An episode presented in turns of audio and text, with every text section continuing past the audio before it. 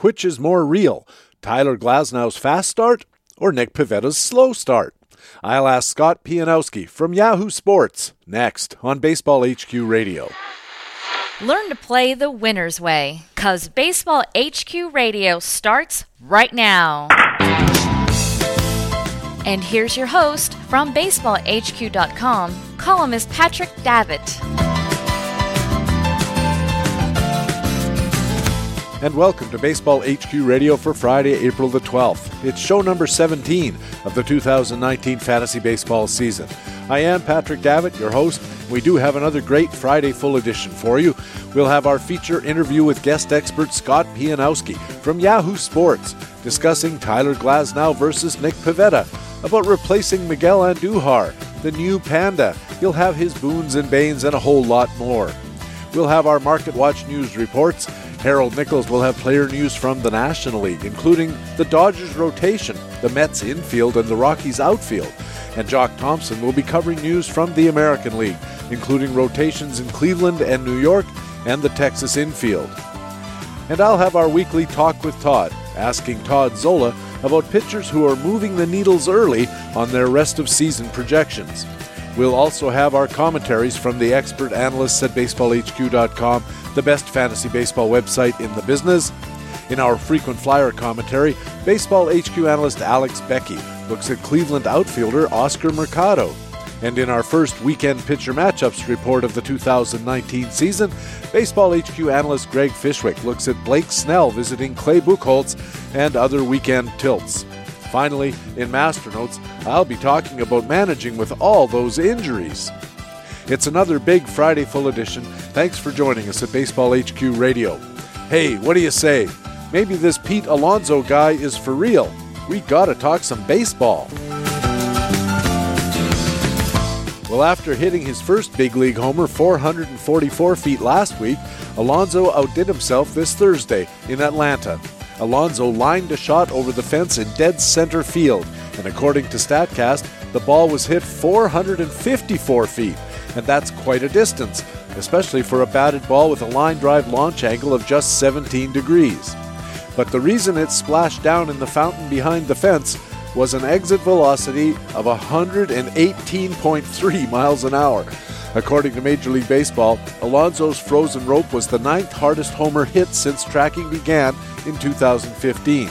And the only ones hit harder have all been by either Giancarlo Stanton or Aaron Judge. You might have heard of them. Now, Stanton's record of 121.7 miles an hour still stands, but he'll be looking over his shoulder at this fellow New Yorker. Alonso now has six homers and 17 RBIs in the young season. He's a $30 player by Baseball HQ calculations, and you can bet our analysts are going to soon bump his 24 homer, 89 RBI full season projection. Now, it's true, he still strikes out a lot, 64% contact rate, but he also walks a lot, with a 12% walk rate. It's impossible to say if this is a thing or a mirage of a thing, but for now, I'll bet a lot of us are going to be tuning into Mets games on MLB TV and extra innings. And in the first inning of this Friday full edition, it's part one of our feature expert interview with Scott Pianowski from Yahoo Sports. Scott, welcome back to Baseball HQ Radio. Uh, thanks so much for having me, Patrick. How many leagues are you going to be playing in this year in fantasy baseball? Uh, standard. I'm around ten. Um, I'm also playing in a few DFS contests, um, private things with uh, one with the Yahoo group. I'm playing in the uh, Tout Wars DFS, which is always a lot of fun, and uh, another one with a private group of mine. So um, I guess if you count those two, I have a best ball team that requires no maintenance. So I guess it gets up to about 14 all told. But as far as just the regular maintenance leagues, it's around 10, which is good. That that's about my saturation point. I've been in more leagues before, and uh, just find it you know taxing. I can't really put my best effort into all of them, and um, I know I've talked several times on this program about how important I think it is to partner up in some leagues if you have the right partner, which I, I'm lucky to have in a keeper league of mine. I have a great partner where our skill sets kind of match up well. Where he's good at some things, I'm good at some things, but um, it's a little lighter this year, and uh, I think there's, it was important for me to, to go down that path because I think I might have been spreading myself a little bit too thin. I'm playing multiple leagues for the first time in many years this year, and one of the things I've already had trouble, and I'm only playing in three, and one's an American League only. I've got a mixed draft and a mixed auction. And one of the things that I'm finding really difficult is keeping track of which players I have on which teams. And so I made a spreadsheet to keep track of them. And then uh, so many times this year already, I seem to have had one of those situations where it's my my starting pitchers going against the the offensive lineup that I have the most guys in. I don't know what to. I, I just end up miserable about the whole thing. I guess I'm a glass half empty kind of guy, but every time I see one of those situations, I think, oh no, this is not going to work out well. Because for one side or the other, I'm going to end up losing. How do you cope with that with ten teams? It's difficult, and the other thing is what's going to conflict a lot is what you have written and what you have promoted and what you have told other people to do and how that matches up to what you actually need. Um, you know, I, I find that happening every week. Where you know, I'll, it happens a lot in football. I'll say, okay, this this quarterback's going to do great, or this running back's going to do great, and then I'm smack dab against those guys in a bunch of games, and I don't want them to do great because it's going to be to my detriment. But at the end of the day, what I try to do, it's it's not always the easiest thing to do, but I just try to sit back and appreciate the play, try to learn from what I'm watching, try to at least in, in baseball you can take stock in you have a bad day, you have a bad week. It's a tiny grain of sand on this huge beach of a season. So I try not to get too bent out of shape out of things and know that there's going to be conflicts, that there's going to be, you know, I'm not really sure. And, and again, you talked about how hard it was with three teams. It's certainly a lot harder with 10 teams. I'm still figuring out who do I have where, which teams, you know, in which teams that seem like things fell together. You know, I, man, it's two weeks into the season and I'm already thinking this team looks pretty good. This team I'm not sure about. And I know that that sounds kind of cockamamie because I mean we we just haven't seen enough results yet to have strong definitive opinions on things. But it's going to take me a while to settle in to know where is um, you know where are my players, what are my rooting interests, and the other thing, another just huge gigantic thing which you have to you have to settle in with multiple teams. You have to get into a routine with the the cadence of the lineups. You know which which are weekly, which are daily. When am I going to set all those things?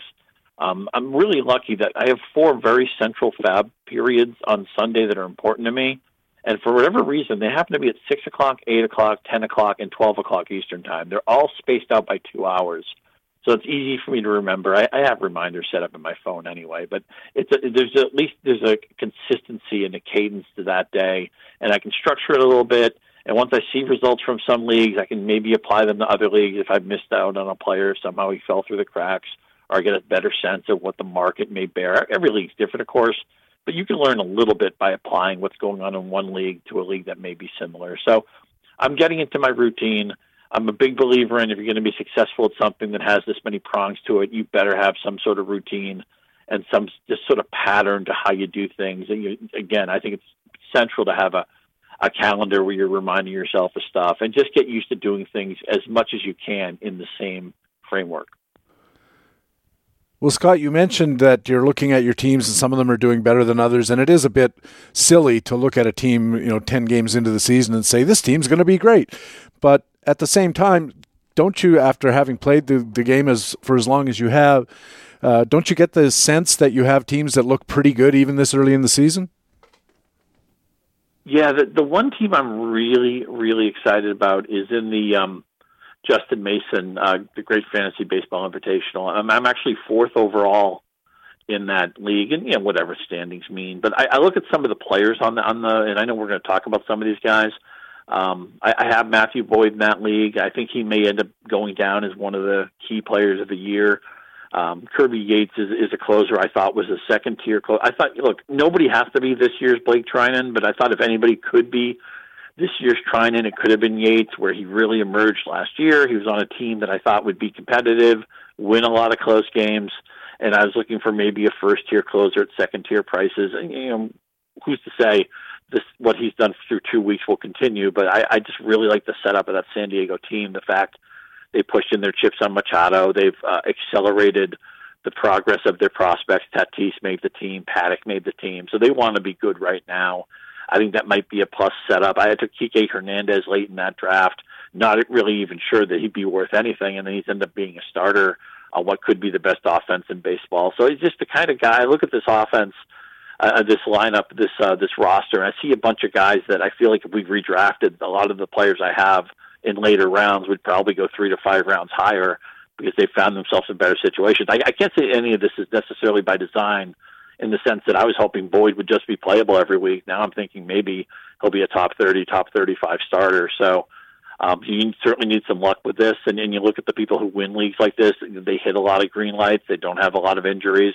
I've been pretty relatively injury free in that league. So, um, you know, I may regret saying all this. The next time we talk, you may say, "Oh, what happened to that team?" I may say, "Oh, I'm at 147th." But uh, right now, I'm just looking at some of these guys, and I can tell myself a pretty plausible story that some of these players may be the right answers in 2019. And do you have any that you look at and say this team's going nowhere fast, and you, there's nothing I can do about it?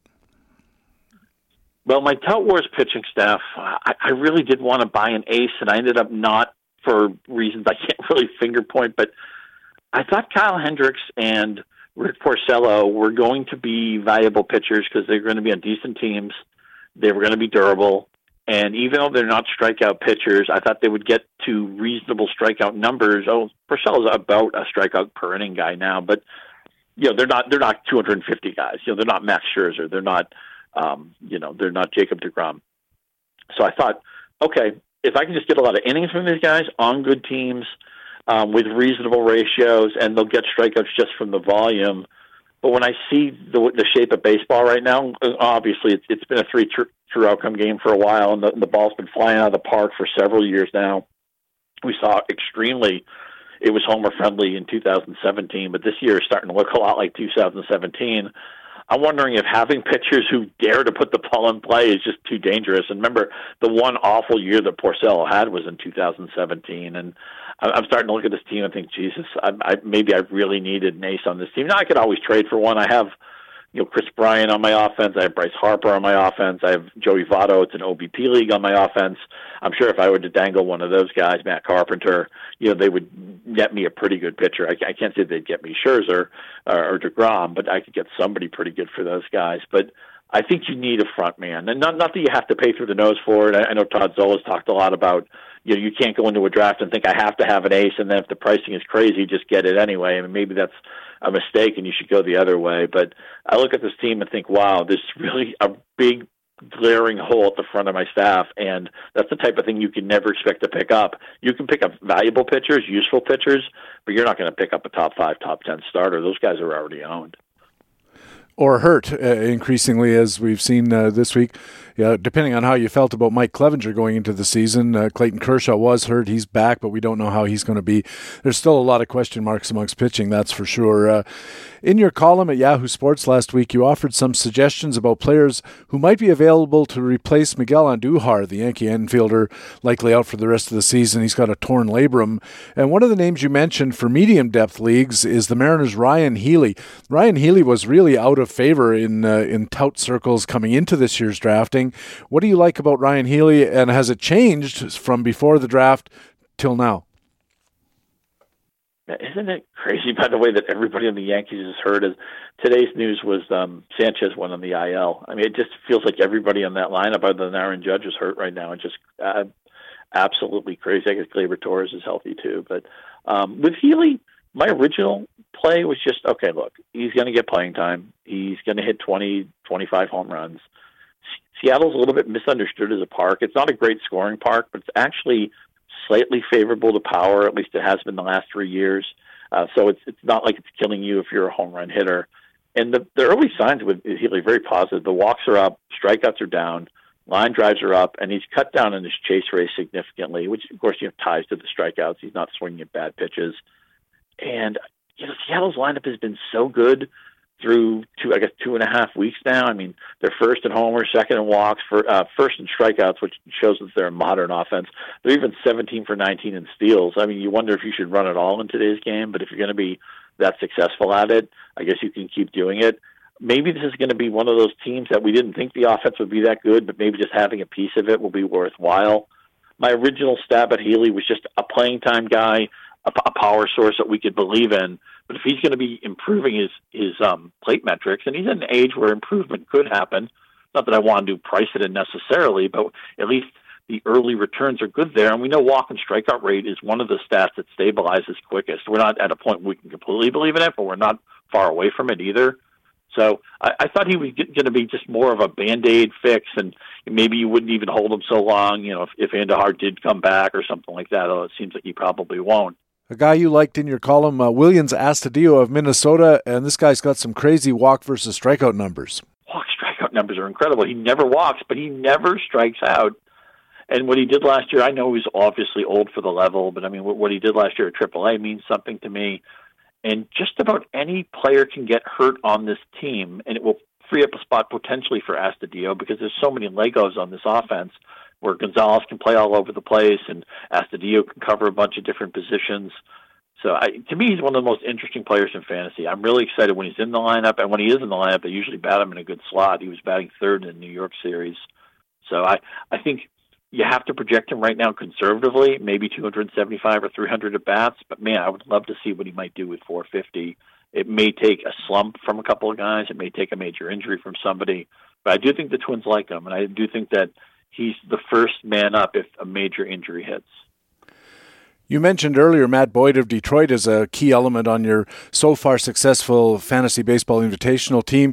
You also mentioned him in your Yahoo Sports column, and you said that his decent early start, he's a 260 ERA, 115 whip through 17 innings, uh, 29 strikeouts, I think was leading the American League at the time that I checked. Uh, usually when we see this kind of thing, we write it off as a fluke with some kind of weird luck, strand rates, hit rates, sometimes both. What's going on here with Matt Boyd that makes you feel a little more confident? I mean, first of all, you love the strikeouts, and I really love that he had 13 strikeouts in a day game at Yankee Stadium. To me, that's a signature significance event. Bill James talked about that uh, many, many years ago. About some events can have so much um, pull to them, can be can be so significant in the magnitude of them that you don't you can throw out the rules of oh it's just one it's just one sample. It's you know there's not a lot of data here.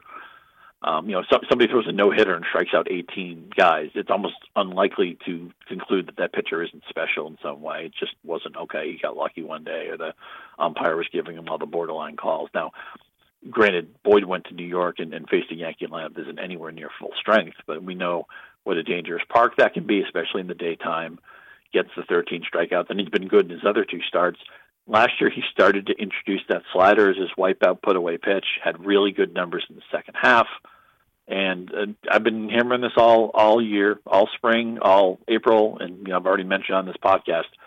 The AL Central is where you want to be. There are the offenses in this division are not good, and um, so he, most of his most of his starts are going to be. You know, Grant, I can't guarantee the Tigers are going to be good. I know they're off to a good start. I don't think anybody really believes in that, but um, most of the time when he pitches, it's going to be against an offense that's at best average and probably below average. So uh, throwing the slider usage, throwing the ability to put people away and strike guys out, which is I think never been as important as it is today because anything in play can hurt you. Uh, I, I think Boyd is a breakout pitcher. I, I thought he was going to be a, a pitcher five, pitcher six, maybe for mixed leagues teams. I, I'm thinking now he might be like a starting pitcher three. I think he might be go down as one of the right answers of the season. Yeah, he was very popular, as I said earlier, with a lot of touts this year, and uh, one of those situations where we've been waiting a long time, and I wonder when you when you were speaking of those kinds of things, these narrative ideas, the Bill James concept of the signature event. Is there any concern with that that it needs to be uh, leavened a little bit by the danger of a narrative bias that the we allow the story to get in the way of the actual numbers and the facts that we know because the story is so appealing and compelling? You know, there's a problem with attribution where it's so hard to know sometimes why why was somebody successful or why was somebody not successful. You know, with the pitcher, is it the pitching coach? Is it the catcher? Is it the new spot on the rubber? Is it a pitch he's throwing? Did he just match up well against the team he was facing? Was the wind blowing in that day? Was he getting all the borderline calls? And we we have all these different potential explanations, and sometimes you just don't know. I you know, maybe the guy just woke up on the get a good night's sleep that day, or you know, uh, something put him in a good mood. Uh, you know, or again, why why don't people perform well? You know, you find out the end of the season sometimes, oh yeah, my elbow's been barking for four months. Maybe somebody's going through a divorce, or maybe they're just not happy in in the city they live in. Maybe their kids are unhappy at school. You know, or they have um, you know a family issue. You know, a parent isn't isn't well, or something like that. Uh, there can be so many different things. Um, maybe they're pressing to justify a contract or to try to get a new contract, and the, the ability to the the process of trying to attribute why things happen and why things don't happen and where things are going. It's it's an inexact science, and it's it's a. I wish I had a great answer for this. I don't, but it's just it's just a very difficult thing to the attribution of why is somebody performing well or performing not as well, or performing something that's out of the range of what we thought the the players' skills were. And of course, you know they're always changing too. You know, players are always improving um, you know, some guys are in better shape. Some guys muscle up too much and lose their flexibility. Uh, it can be so many different things, and trying to figure out why things are happening and how real things are. That, that's basically why we play, but it's incredibly inexact. Well, I'll be talking with Todd Zola a little later, and one of the uh, things I'm going to ask him about is this idea that he floated in his uh, RotoWire column this week about allowing the uh, the the non-factual, the not the non-purely factual information to be overridden by the things you're observing from early early season uh, goings on. And I don't want to say that he's saying that uh, that he's attributing it to a narrative that he can construct to justify doing one thing or doing another, but I think it's an interesting question how willing we have to be to be successful as fantasy players to look at least a little bit beyond just what those skills and and the uh, the various uh, projection systems and so forth tell us about the the levels that these players can be expected to perform at solely based on the numbers that they have previously uh, logged because we have to be willing to accept the evidence of our own eyes. It's the whole scouting versus uh, stats kind of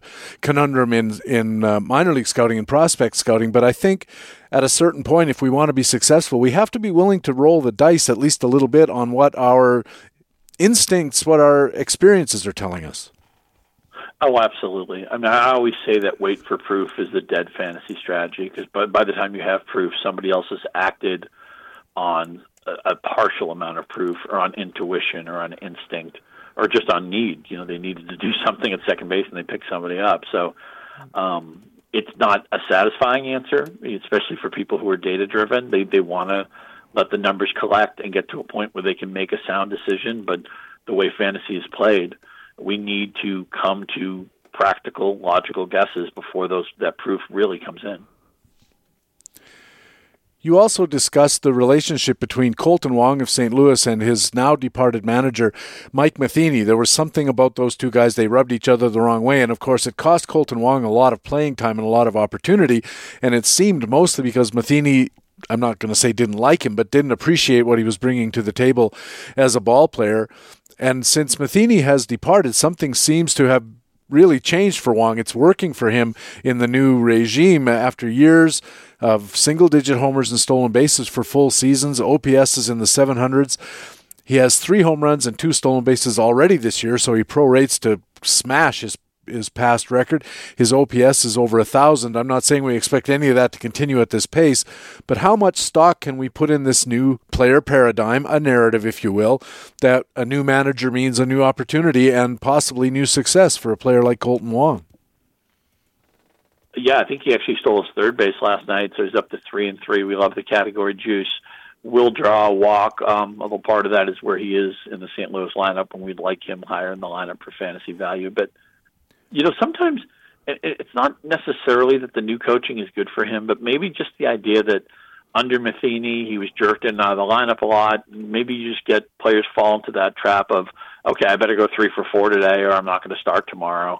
Or maybe there's nothing I can do today. They already have decided I'm not playing tomorrow. And I think just going to the park and knowing you have a job basically to yourself. I, I don't know that he'll he'll play against all left-handers, and he had a two-homer game earlier in the season where he was pinch hit for later in that game because Josh Hader was on the mound, and I mean you can't blame the Cardinals for that. But um, Wong is a plus defender and does have power and speed. He's shown the ability to, to give us a, a power speed season before, and I, I think just knowing that you have ownership of a position and you can relax a little bit and settle into who you are.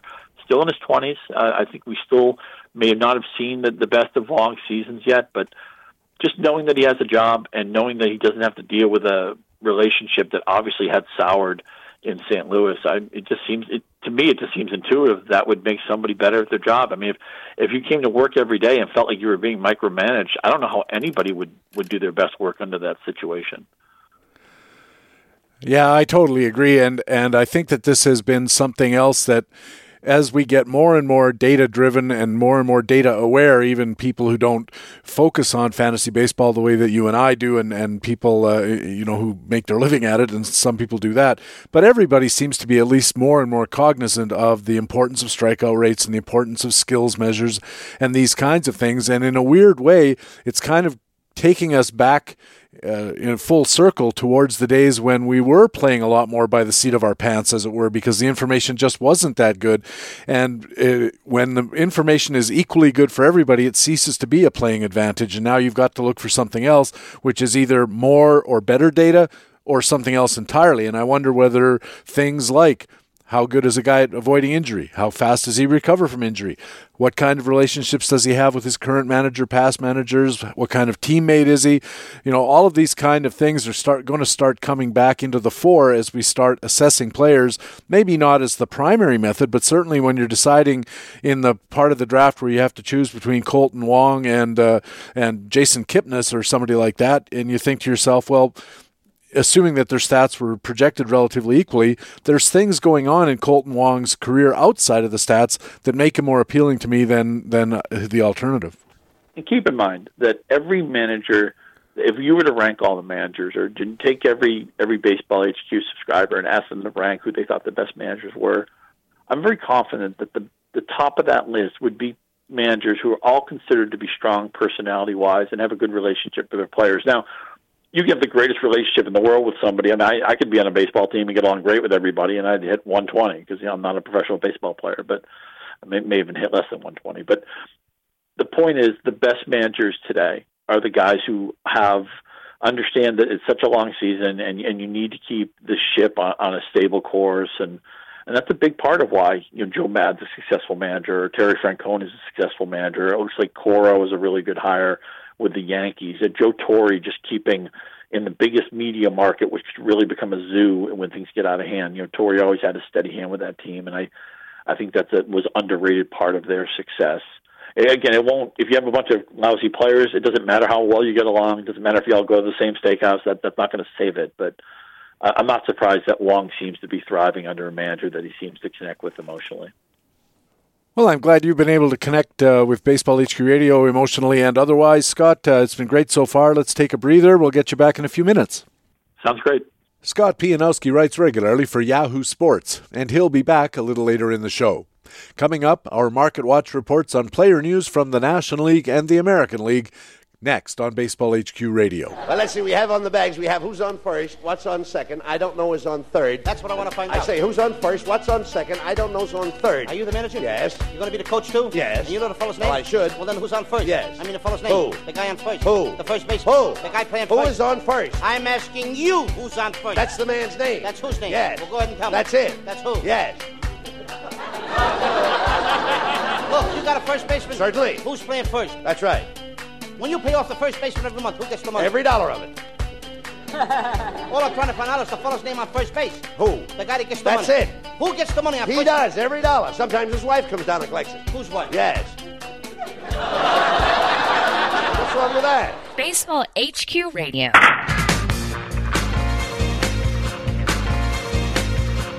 And welcome back to Baseball HQ Radio. I'm Patrick Davitt. Time now for our Market Watch player news reports. We have Jock Thompson on deck with the American League, and leading off, it's the National League report and our old friend, Baseball HQ analyst Harold Nichols. Nick, welcome back to Baseball HQ Radio. Thank you, Patrick.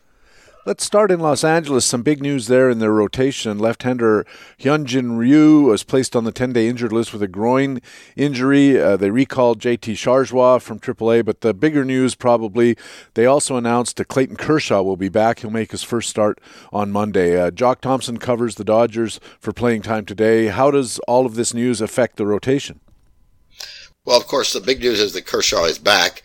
Um, the the um, reportedly, this injury to Ryu is not nearly as bad as the groin tear that he suffered last year that shelved him for three months in 2018, but a disappointment certainly to uh, his owners uh, following a promising start to the season. Uh, no timetable yet on his return, uh, with some downtime is already baked into his projection, as with most of the uh, LA pitchers. we'll ding him the minimum until we learn more. Replacement Chargois will log his first 2019 innings as part of the bullpen shovel, so no change there. The really the only effect at the moment is that uh, Julio Urias was expected to go to the pen after his start uh, on Friday, uh, but with uh, out, we'll probably get at least one more start. Uh, looking now like the 18th, uh, we get another start before he heads to the bullpen uh, once Rich Hill rejoins the rotation. So uh, Ryu to the IL, Urias gets an additional start, and Kershaw back, and that's what things are looking like at the moment. And Rich Hill, I think, is next weekend, so there's uh, not much chance that uh, Urias gets a second turn, unless, of course, Rich Hill has some kind of problem in his return. It wouldn't be the first time for him. No, it would not be the first time for him. And with Rich Hill uh, and with Kershaw, it's one of those things that, uh, you know, we, we never know whether they'll make their next turn or not. So uh, it's always in the Dodger uh, fl- uh, pen a fluid situation and one to stay on top of.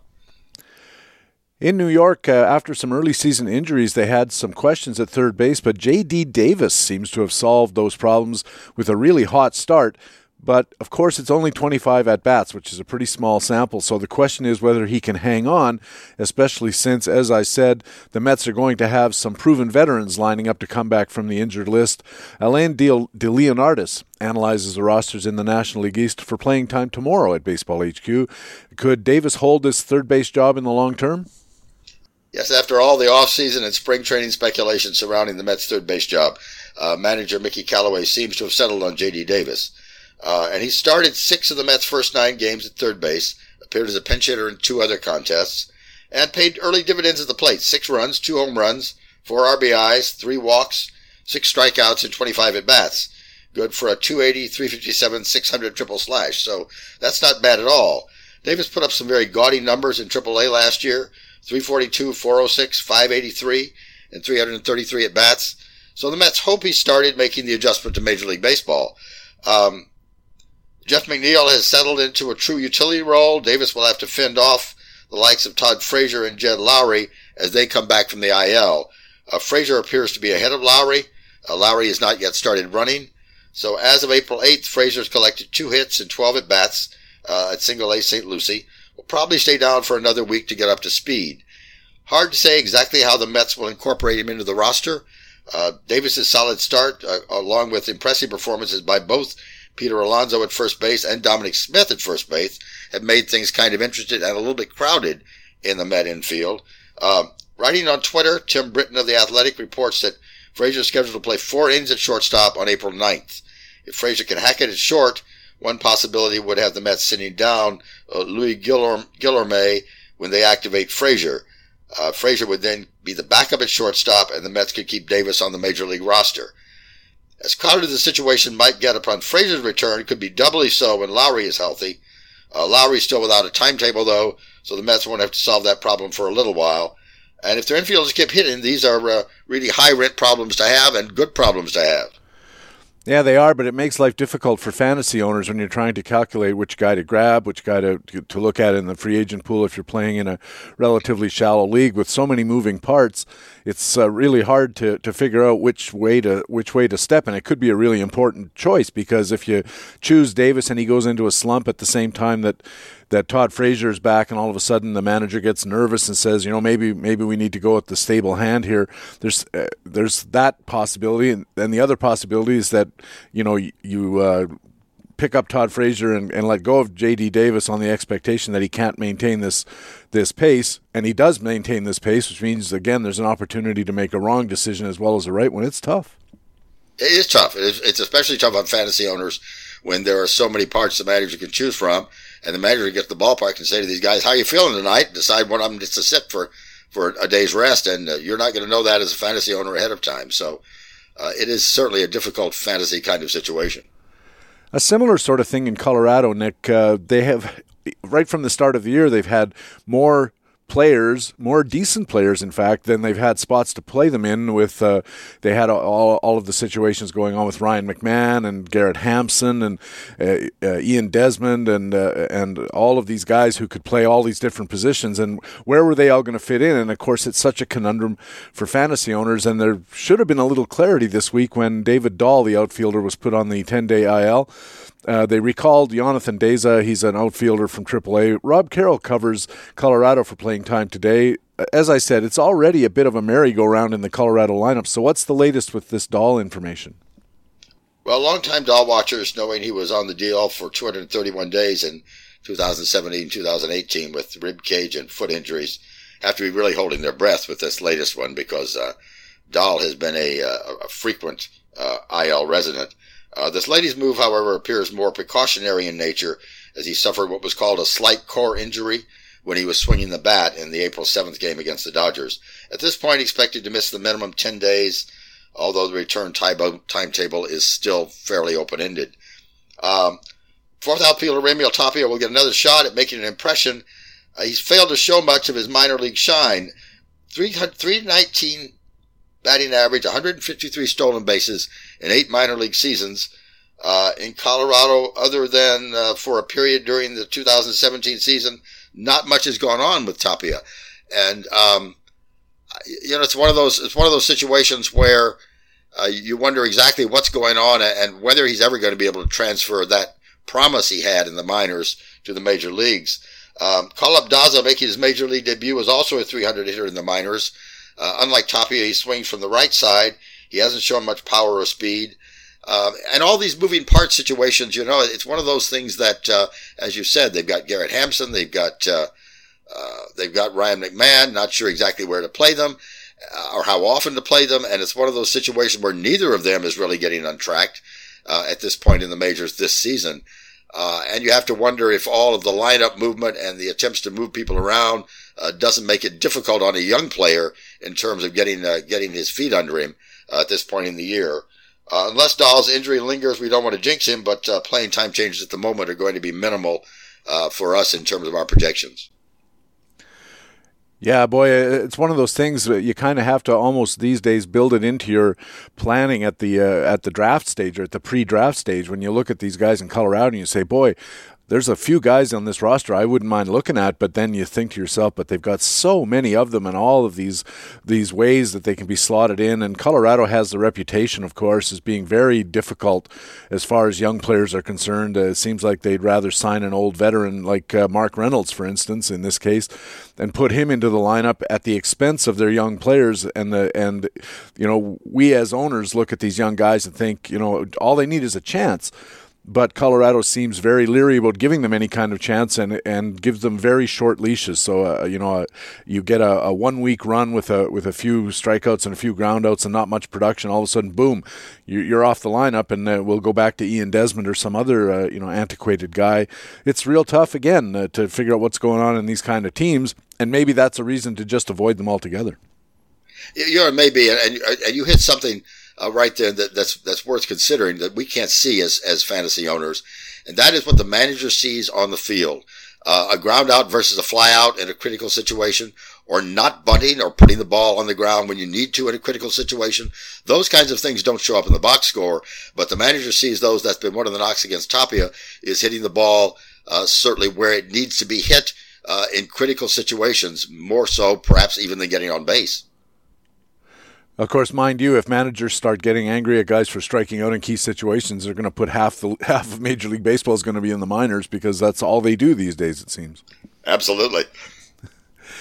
In Chicago, left-hander Jon Lester was put on the 10-day IL because he's got a strained left hamstring.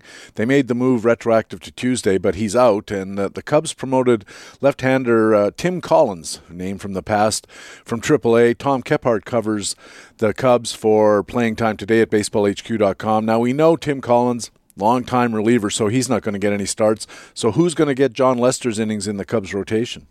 Well, the likely rotation replacement, Mike Montgomery, is already sidelined. So the initial substitute is going to be right-handed pitcher Tyler Chatwood. Uh, Chatwood was arguably the National League's least effective starting pitcher in 2018. Made 20 starts among 24 appearances. Uh, despite a negative BPV and a sub 1.0 command, he has struggled with control and command throughout his career. Uh, a career 1.3 command, 4.7 control, 18 BPV, uh, 4.64 xERA. I would stay far away from him. Uh, reliever Collins uh, also has control and command and has found those things challenging. Uh, career 4.5 control, 1.3 command, uh, career 47 BPV, and a 4.59 xERA, so it's safe to ignore him uh, working out of the bullpen. And when I see that uh, sub one command ratio, command ratio strikeouts to walks, and if it's under one, basically what that means is more walks than strikeouts. That's right, exactly. More walks and strikeouts, not a good thing at all. Uh, something you definitely want to avoid uh, on your on your roster. And finally, Nick, the uh, San Francisco Giants had an interleague trade last week with Kevin Pillar, and they've made another one. They acquired uh, first base outfielder uh, Tyler Austin from Minnesota for a minor leaguer. Rob Carroll covers the Giants for playing time today. Where does Tyler Austin fit into the Giants roster? Well, you know, it's it's, it's an interesting question. Uh, our take from the uh, from the 2019 forecaster at Austin's entry it says low batting average power sources like this will always be available if needed. Uh, the Giants apparently figured they needed one. Uh, they're in the bottom four of all major league teams in, in significant power categories, home runs, slugging, OPS. So clearly they needed somebody, and they went out and find, found Tyler Austin available. Uh, Austin is generously listed as a first baseman outfielder. He hasn't played the outfield since late 2017 as a member of the Yankees. He'll spell Brandon Belt at first base. Uh, might push Belt to left field, where he played 11 times in 2018.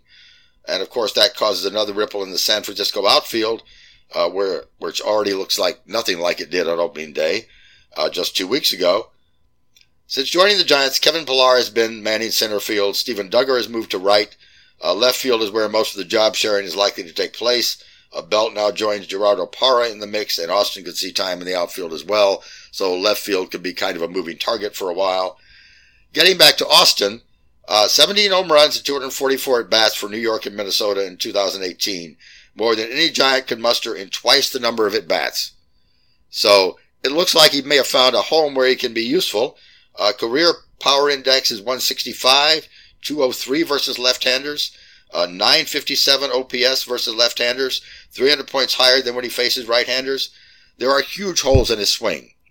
Uh, 60% lifetime contact rate, walk rate is just okay. So his 233 batting average, 294 on base average shows very little sign of nudging upward. Um, you know, the kind of guy who may be useful if you're a major league manager can plug him in in the right places. Uh, as a fantasy manager, when you probably can't platoon him, uh, perhaps more of a more of a problem. Uh, Connor Joe was the roster casualty when Austin was added, uh, so there's uh, not much indication at the moment that the San Francisco roster carousel is going to slow down, may even get a bit worse uh, with Austin joining the mix. I have to say, I have a Brandon Belt share in one of my leagues, and he started off fairly well and since kind of slipped down to mediocre, kind of one of those guys in the middle, 700 ish OPS. But his platoon splits are exactly the opposite of Austin's. Uh, he's got a 911 OPS this year against right handed pitching, 670 against left, and he's always been sort of mid to high 800s against right handed pitching and sort of 600s against. Uh, left-handers, except for a couple of years earlier in his career. It looks like to me, it looks like a, just a completely natural platoon situation with Austin p- playing against left-handed pitching and uh, and Brandon Belt against right-handed. And sometimes we look at that and we say, "Oh, darn it! You know, I'm going to lose all those, uh, especially in Belt's case, I'm going to lose all those uh, plate appearances against the, the left handed side, which means his counting stats are going to go down. But then you have to say, yeah, but chances are his batting average is going to go way up because he's going to benefit from not having to hit against same side pitching. Right, absolutely. I mean, a guy who's on the on the on the strong side of a platoon may be actually more valuable on your roster than a guy who struggles and, and uh, against left-handers and is, is in there every day against left-handers and pulling the batting average way down. So I agree with you. This actually could help Brandon Belt as a fantasy asset if he doesn't have to face the left-handed pitchers as often it's all very interesting. Uh, it seems like uh, as we go, Nick, that uh, by the end of the season, everybody in the in the major leagues is going to be on the injured list, and we're we're going to be watching. I don't know, AAA guys or little league guys. I don't know what's going on. I'll be talking about injuries a little later on in the show in Master Notes. So. Uh, it's it's a lot of news, most of it bad. So thanks for bringing it to us, and we'll talk to you again next week.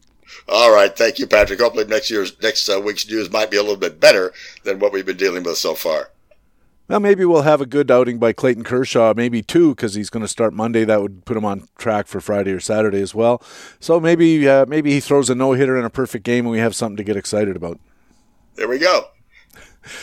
Harold Nichols is a pitcher matchups analyst for BaseballHQ.com. Covers the National League for us here at Baseball HQ Radio.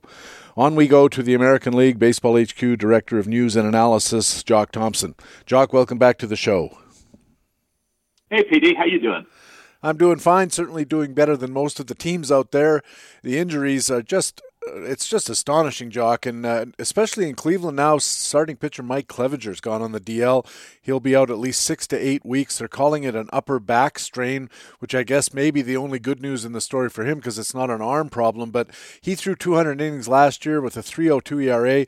Hadn't given up an earned run at all in his first 12 innings this year, and he really did look dominant the couple of times I watched him. This is a really big loss for Cleveland and a really big loss for fantasy owners. Tom Kephart wrote up the story for playing time today. What's Cleveland going to do? You know, it comes at an awful time, too, given their offensive problems, because they don't have anybody that really looks ready to step in. The, uh, the most logical replacement uh, would seem to be um, someone like Adam Plutko, who pitched some innings for them last year, I think uh, 77. Uh, he, he was pretty mediocre uh, last year, 528 ERA. Um, um, it sounds like uh, Jefry Rodriguez is going to get the first opportunity. This is a guy they acquired from Washington during the offseason. He's got a big arm, but he's hasn't been able to turn it into consistent MLB production so far. He's another guy with a five plus ERA and in over 50 innings last year that included a bunch of starts for the for the Nationals. He's going to get a shot, uh, I think, against Kansas City this Saturday. Uh, it, it looks like the Indians are going to cycle a few names right now, but but there's just nothing that jumps out that fantasy owners should should chase. And and I had to check back because their their top pitching prospect, a guy named Triston McKenzie, who I think you're you're you're familiar with. I remember him tossing about 100 innings last year uh, at, at the end of the season in, in Double A, and I was wondering if he was going to be available. He's also injured with back issues. He's not scheduled to pitch until late May or early June. So, not a lot of good news for Cleveland on the pitching front right now. Yeah, certainly not a lot of good news for uh, for uh, fantasy owners either, as far as uh, what the Cleveland Indians might be bringing back to the table as far as pitching goes to replace Mike Clevinger. It's just you have to really look at it and say it's a dead loss, really, for, for fantasy owners because they're just going to have to look elsewhere. Uh, and in only leagues, especially, it's going to be catastrophic. Similar news uh, for Luis Severino owners. Uh, another MRI diagnosed a lat strain after he struggled playing long toss in his rehab program. Now they're not saying he's not even going to throw a ball again for another six weeks, which puts him into mid June before he gets back into the rotation. And that's if everything goes perfectly. And we have to start thinking, Jock, things are not going perfectly for Luis Severino. If he has no more setbacks, you're looking at mid June. Could be the All Star breaker later if there's any problems at all. Matt Dodge covered the Yankees for playing time today. What are they going to do? Yeah, we keep whittling down Severino's uh, projected innings pitched. Uh, it looks like uh, it's almost certain that the first half is a lost one. Now we got to wait and see on the second half. Um, uh, Domingo German right now, his his rotation spot at least looks secure today. Uh, he's he's had two wins in two games. He's only given up two runs in 11 innings, but his opponents haven't been that great. I don't think that Baltimore and Detroit prove anything. Uh, and as Matt notes, uh, he struggled with the walks. He's, he's given up seven walks so far, and the Yankees are a little different than Cleveland. Uh, they've got a little bit of pitching depth, more than most teams, and and I don't think they're going to stay too patient if he if he doesn't. Uh, if he doesn't show some improvement, particularly as they get in, get into that uh, really a lot tougher AL East schedule, they've got Gio Gonzalez, Luis Cessa, and uh, and Jonathan uh, for starts. If he struggles, CC Sabathia should return at some point as well. So they have plenty of depth. Um, it's going to be interesting to see what happens here as well. Well, there's a difference between plenty of depth and plenty of good depth, however. The guy I like here is Jonathan Loaisiga. Of the three of them, uh, Cessa's had some ups and downs over the years. Gio Gonzalez, I don't know, Jock, uh, when you think of Gio Gonzalez, he's been around a while. He's never been really a terrific pitcher. He's sometimes been a little above average, but not great. No, that's right. And if you're going to roster him, you, you you can't be looking for ratio help. All what you're probably looking for is wins and uh, uh, and strikeout uh, help to, to some degree. But yeah, his skills have deteriorated. He's now in his late 30s. It's not the Gio Gonzalez uh, that we've seen probably in his younger years. In Texas, the Rangers first baseman Ronald Guzman, who is having a pretty good start, he's on the 10 day DL, or IL as they call it now, a strained hamstring for him. They called up uh, cornerman Patrick Wisdom as his replacement, and he actually got into the lineup. Rod Truesdell covered this story for Playing Time today at baseballhq.com. And so the first question, I guess, is uh, what about Patrick Wisdom? The skill set was analyzed in the call up space. Do we know anything about him? Is he worth rostering? Yeah, he was actually up for the Cardinals last year. Uh, he made his major league debut, and he didn't do that badly. He hit 260 with four home runs and just 50 at bats, but but if you look a little deeper here, that's a pretty small sample. And this is a guy who's uh, he's almost 28. Uh, he's struggled with contact and, and getting to any real power throughout his minor league career. Um, and he and he really struggled in the Cactus League this year. I, I looked at him real carefully, as I do most St. Louis players, because the Cardinals always have a have this ability of producing some of these guys, but uh, I'm just not seeing anything, much of anything that's going to make me run to the waiver wire. He, he still has a whole bunch to prove. He's going to get some time it looks like with uh, with Guzman out. Guzman's going to be out now for a month. It sounds like so. Um, Wisdom's going to get an opportunity, but uh, I'm staying away from now.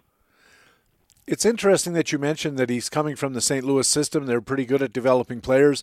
Is it any concern to you that because the organization is pretty good at developing players, they're also pretty good at figuring out which players they don't want anymore? And there's a reason for that. And th- when a good organization lets a guy go, it, it really puts a red flag up for me. Oh, sure. I didn't go back to, to figure out what, what, what which trade he came over in, but uh, you're absolutely right. When Tampa Bay lets go of a player, or acquires a player, it's another organization that I that I kind of pay attention to because they seem to have pretty good luck, and, and it's probably more than that. They're they're really good at analyzing skills and figuring out where where a player is going in in their development. Could this be if uh, Patrick Wisdom doesn't work out? Could this be the latest starting gun for the career of Willie Calhoun? Well, it's, it's interesting. Uh, Calhoun hasn't been awful at AAA uh, so far. He's actually managed to walk eight times in 37 plate appearances. That's that's pretty healthy, and just three just three strikeouts so far. He's hitting 276, but plate skills aren't and haven't been his problem. It's been the disappearance of his home run power and his his stroke. Uh, um, he has just one home run to date, and Calhoun's other liabilities as a poor defender and, a, and an awfully slow base runner aren't going to allow him to become a major league regular unless he can find those home runs again. I think the Rangers are going to leave him there until he does. Uh, beyond a, a rebound from Calhoun that would put him in left field and move Gallo to first base, there's just not a lot of intriguing uh, major league ready depth in Texas. Uh, you're right uh, to mention Calhoun. But uh, boy, it, it, it seems like his power is just falling off a cliff. I don't know where it's gone. It's interest, interesting when that kind of thing happens and really hard to understand because power is one of those core skills you think once you've got it, you have it for life. Uh, they also have, uh, Rod Truesdell reports, uh, Chicago White Sox former third baseman, uh, now at AAA, uh, Matt Davidson but he's not on the 40 man roster, which means they would, if they wanted to call him up and give him a shot, then they'd have to start winkling around with other guys on the roster. So, uh, are we looking at Matt Davidson at all? Yeah, at some point they will. Remember, this is a rebuilding team, and Matt Davidson is what 31, 32 years old already. He's pretty much bench depth. I don't think they want to waste that too early in the, in the year. They they may need it later on. Um, I'm not sure about Davidson's future with anyone right now. If he does come up, get get some playing time, he's going to hit some home runs and he's going to kill your batting average. We know that much about Matt Davidson. In Detroit, uh, Matt Moore was off to a pretty good start, and all of a sudden he's on the uh, injured list as well. They're calling it a meniscus injury in his right knee, and they're not saying that there's any time of uh, estimated return all of this does not sound good for Matt Moore and his owners. Not that they're probably too numerous, but I bet you some people were looking at Moore or may already have picked him up in fantasy leagues after the uh, first couple of good starts. So, what are fantasy owners going to do? What are the Tigers going to do without Matt Moore?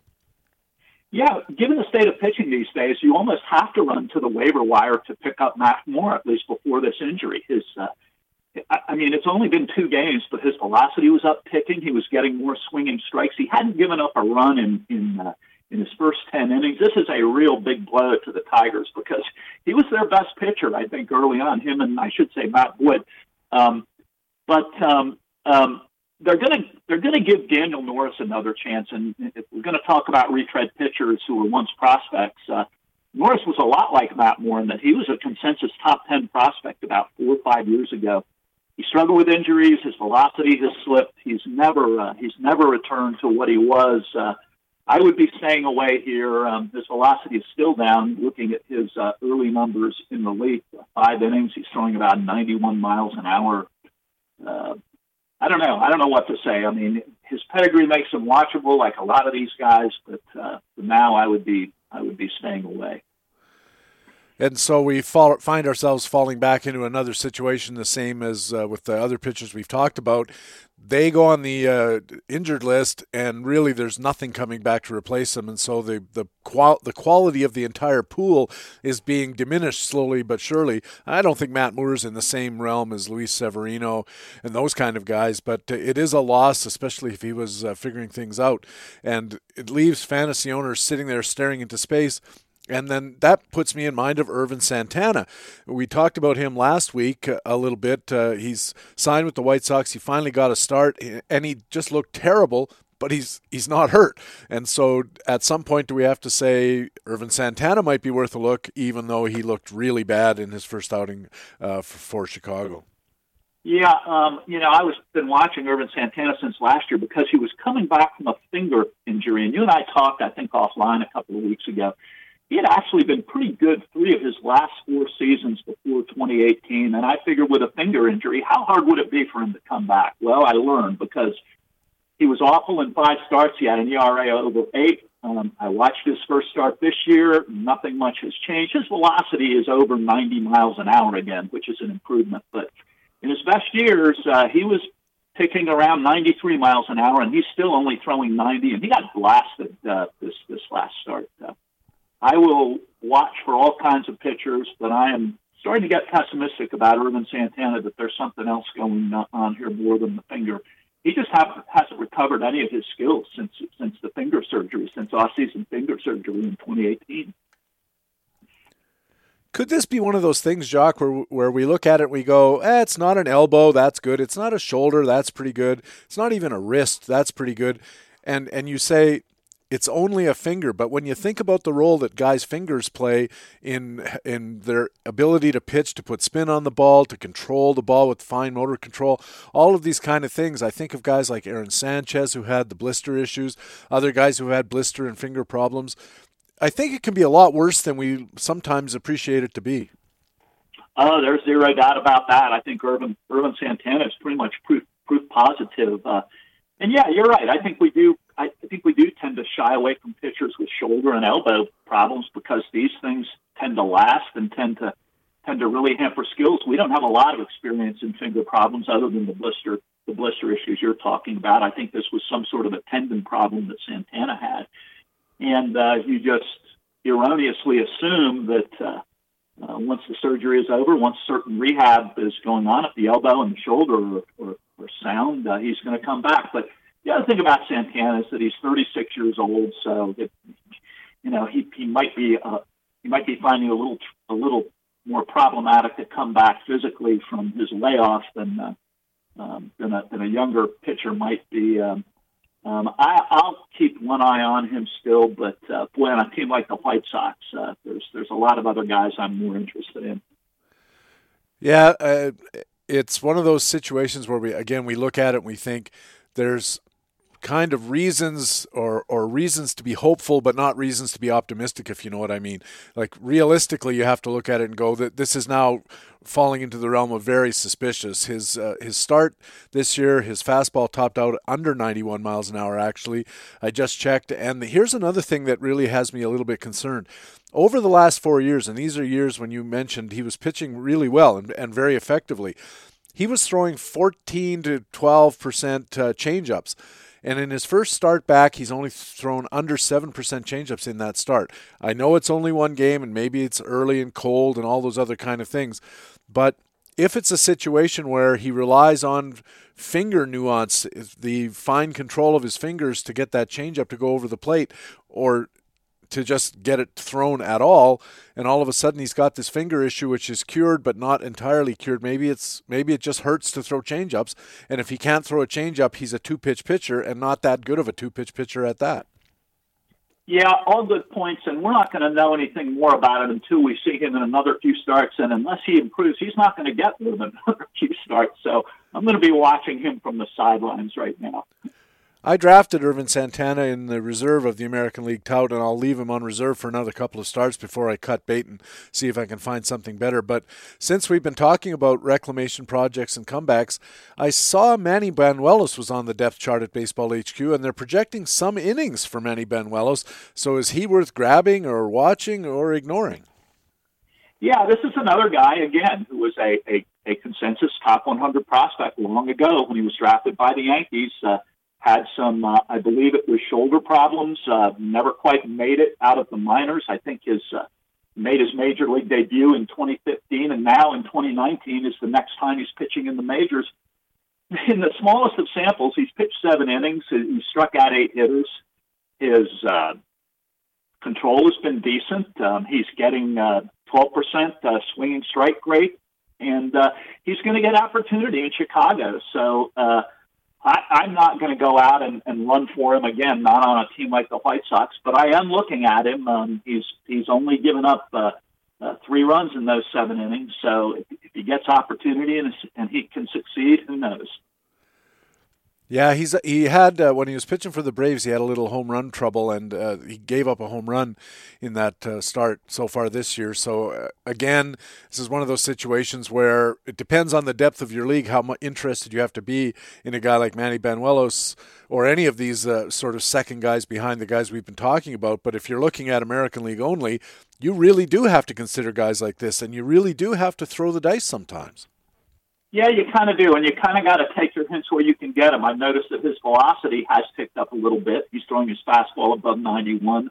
Again, this isn't great, and and it's and it is. It's too hard to to read into a small sample. But um, you look for you look for right glimmers of hope anytime you can, any place you can find them when you're talking about pitching these days. Well, it's always fun talking with you about pitching these days, Jock. Uh, hopefully, we'll have some better news next week and not another cascade of injuries, but we'll see what happens over the next seven days, and I'll talk to you again next week. Yeah, no kidding, PD. We'll talk to you then. Jock Thompson is Baseball HQ's Director of News and Analysis, a regular columnist on the site, and our man on the American League beat here at Baseball HQ Radio. When we return, it'll be part two of our feature expert interview with Scott Pianowski from Yahoo Sports. Right now, though, it's time in the show when I get to let you know about some of the great content that lets us say baseballhq.com is the best fantasy baseball website in the business. In the speculator column, analyst Ryan Bloomfield makes some early snap judgments on batters, including Yandy Diaz and Domingo Santana, among others. In the GM's office, Baseball HQ co general manager Brent Hershey talks about waiting out April and in scouting. The daily call ups report this week covers recent call ups, including Pittsburgh second baseman Kevin Kramer, San Diego right hander Pedro Avila, San Diego second baseman Luis Urias, and all the prospects who are hitting the big leagues. And those are just three articles among literally dozens, a small sampling of all the great content you'll find at baseballhq.com all the time. There's player performance validation in facts and flukes, news updates in playing time today, roster forecasting in playing time tomorrow. We have those buyer's guides for hitters, starting pitchers, and relievers. There's fantasy market analysis, injury coverage, plus tools like the player projections, daily dashboards, leading indicators, all kinds of content and tools you can use to improve your team and win your league. And they're why we call our site the best fantasy baseball website in the business.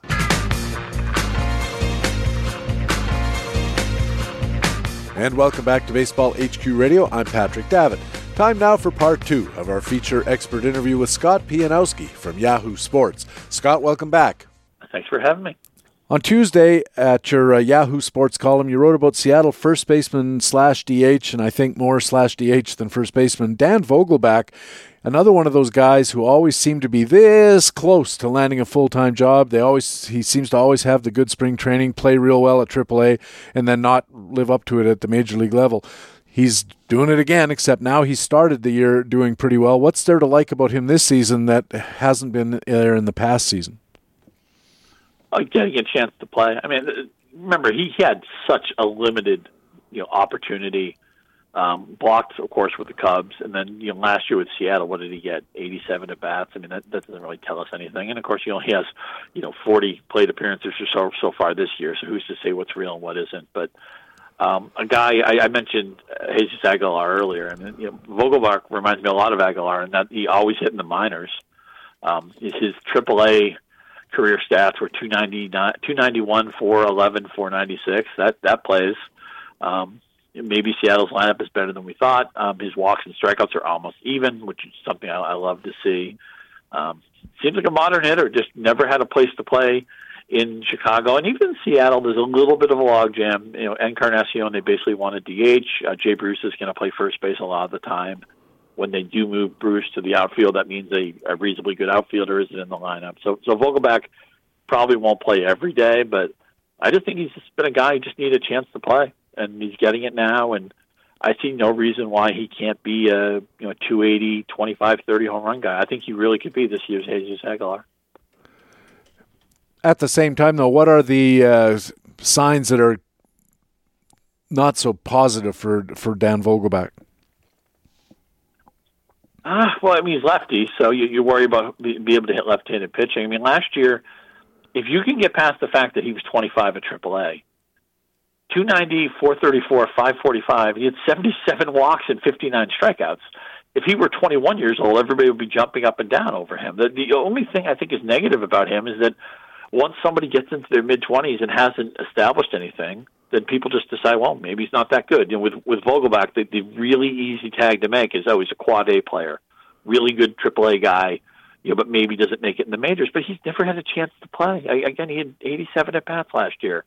I'm, I'm look, I have no Vogelbach. I, I didn't draft him, and I wasn't quick to the trigger to get him, and I, I think that's a big mistake. I think there's an excellent chance he's going to be good all season. I, you know, I, I, what's not to like here? He just hasn't had a chance to play. In that column, you also said that a voice you trust, uh, and you didn't say who it was, and I'll hold uh, allow you to maintain anonymity here if you like, but uh, told you to get shares in Joey Gallo this year, and you didn't. And Gallo is looking really more like a blue chipper than ever, especially with the uh, strikeouts. What makes you think this might be the year for Joey Gallo? Yeah, it's all walks and strikeouts. And again, I'm banging this drum over and over again, but those those walk strikeout numbers, those those plate discipline numbers stabilize really quickly, and we all know with Gallo. I mean, ironically enough, he's actually hitting 189 even with the improved walks and strikeouts. But everybody knows the power. He's hit 40 home runs the last couple of seasons, and it's a really good place to hit. It's just a matter of we, we always thought, geez, if he just didn't strike out so much, maybe he could hit 230, 240. Maybe he could be Adam Dunn, you know, the good version rather than you know Adam Dunn the the year he hit 156 with the White Sox. But uh, and he actually reminds me a lot of Dunn too, same body type as well. Um, I was curious to see if, if he'd been moving um, where he hits the ball, but that hasn't changed. He, he's pulling the ball a lot. We know he's one of the players they'll most aggressively shift on, and I, I still think he may want to adjust to that. Um, and some people may say, well, why would you want Joe Gallo not to pull the ball when he hits home runs? But I, I think there's 20 or 30 points to be gained if he could learn to maybe bunt or just slap the ball out to left field every once in a while. There's nothing wrong with taking a free hit, and they're certainly trying to give it to him. But um, I'm encouraged by the walk strikeout rate, and because he's hitting under 200, he's actually somebody I may quietly try to get in trade. You don't you don't go to the Joey Gallo owner and say, "Hey, I'm interested in Gallo. Uh, you probably want to get rid of him, so trade him to me." That doesn't work. You go to somebody and say, "Oh, yeah, you seem to have uh, a lot of power on your team, or you seem to be really deep at this position or that position. I need that. You know, I'm deep in this other spot that you might need." That's how trades are generally made. You have to find the win-win. You have to kind of tiptoe into what you're looking for. I think it's still a good time to go to maybe kick the tires on a Gallo trade. Well, when do you usually start kicking the tires and, and, making feelers and getting ideas out there in your leagues as far as trades go?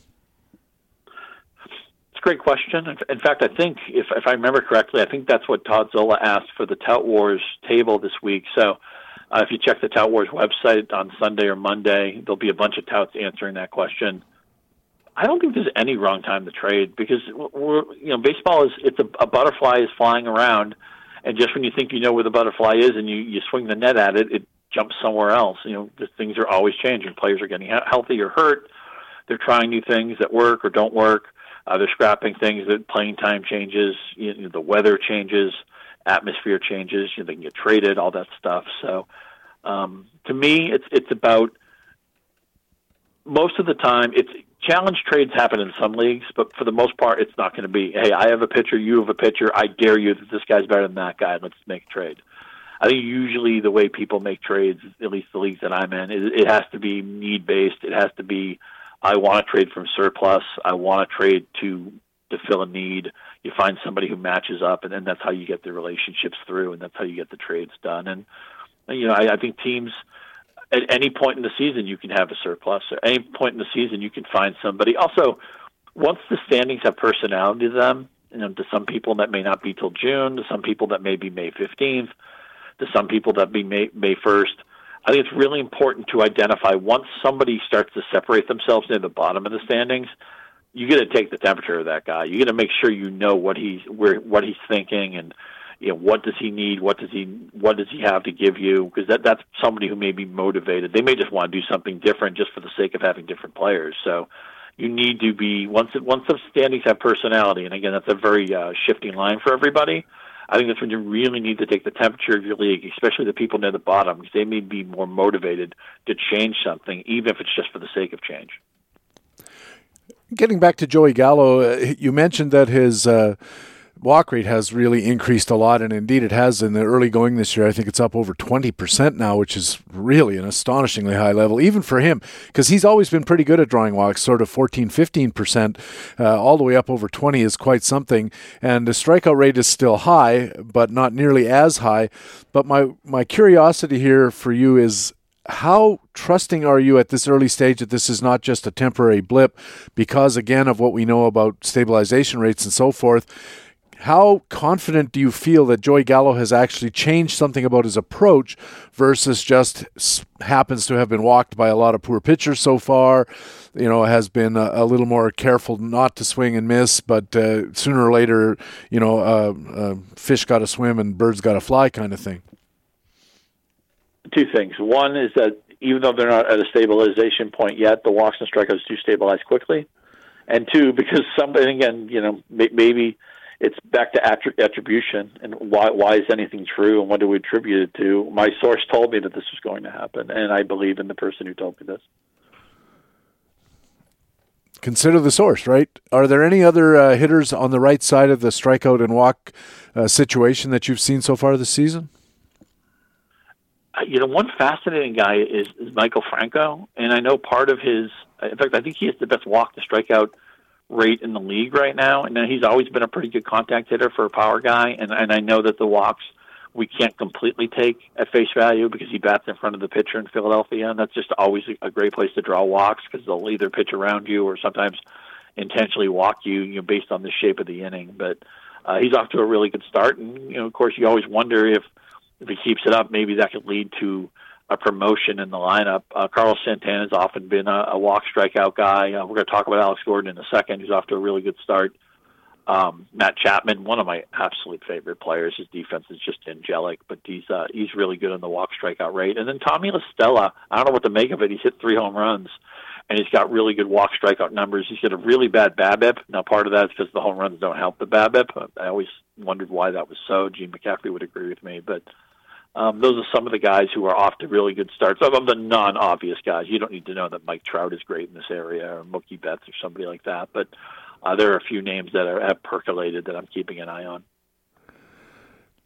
Plus, uh, Trout and Betts pretty near their ceilings anyway. There's not not a lot of room to grow for either of them in uh, in those key metrics. But uh, when we're talking about Maikel Franco, uh, I think this is one of the more interesting stories of the year because he's really cut his strikeout rate. It's typically been in the mid teens, the mid low to mid teens, and it's down under 5% this year. And again, I don't expect he's going to finish the year at 4.3% strikeouts. It just it seems so unlikely, but at the same time, it's such a big jump that I kind of think that he may just have decided to stop striking out less and to start taking more pitches. And he's, uh, you know, we can account for some of the walk growth.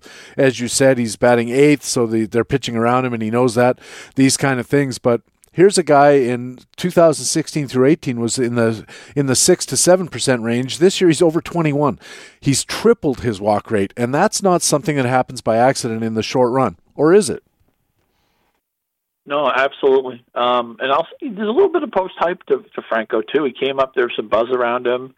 Uh, he had some injuries. He had he had one season that was significantly down from his level of production, and then of course Kingery was around, and, and he got signed to a big contract. They bought out his arbitration years, so the, the thought was, was is Franco even a starter? Is he, is he even a long term solution here? How is the infield going to shake out? And um, and then last year he, he had almost no runs scored, and that, that I always get frustrated by players like that who have maybe reasonable stat production for the homers and RBIs, but don't score a lot of runs. Whether they don't run the bases well, or they have a bad lineup slot. And I'm generally reluctant to get those hitters in the National League who hit in the bottom third. And I know Wong is stuck there right now, and I still do like Wong, but I mean, a lot of times when you hit in the bottom of the lineup, just being around the pitcher, it just it kills rallies. You know, they'll bunch you over, but they give up the out, or the pitcher just flails at three or four pitches and strikes out.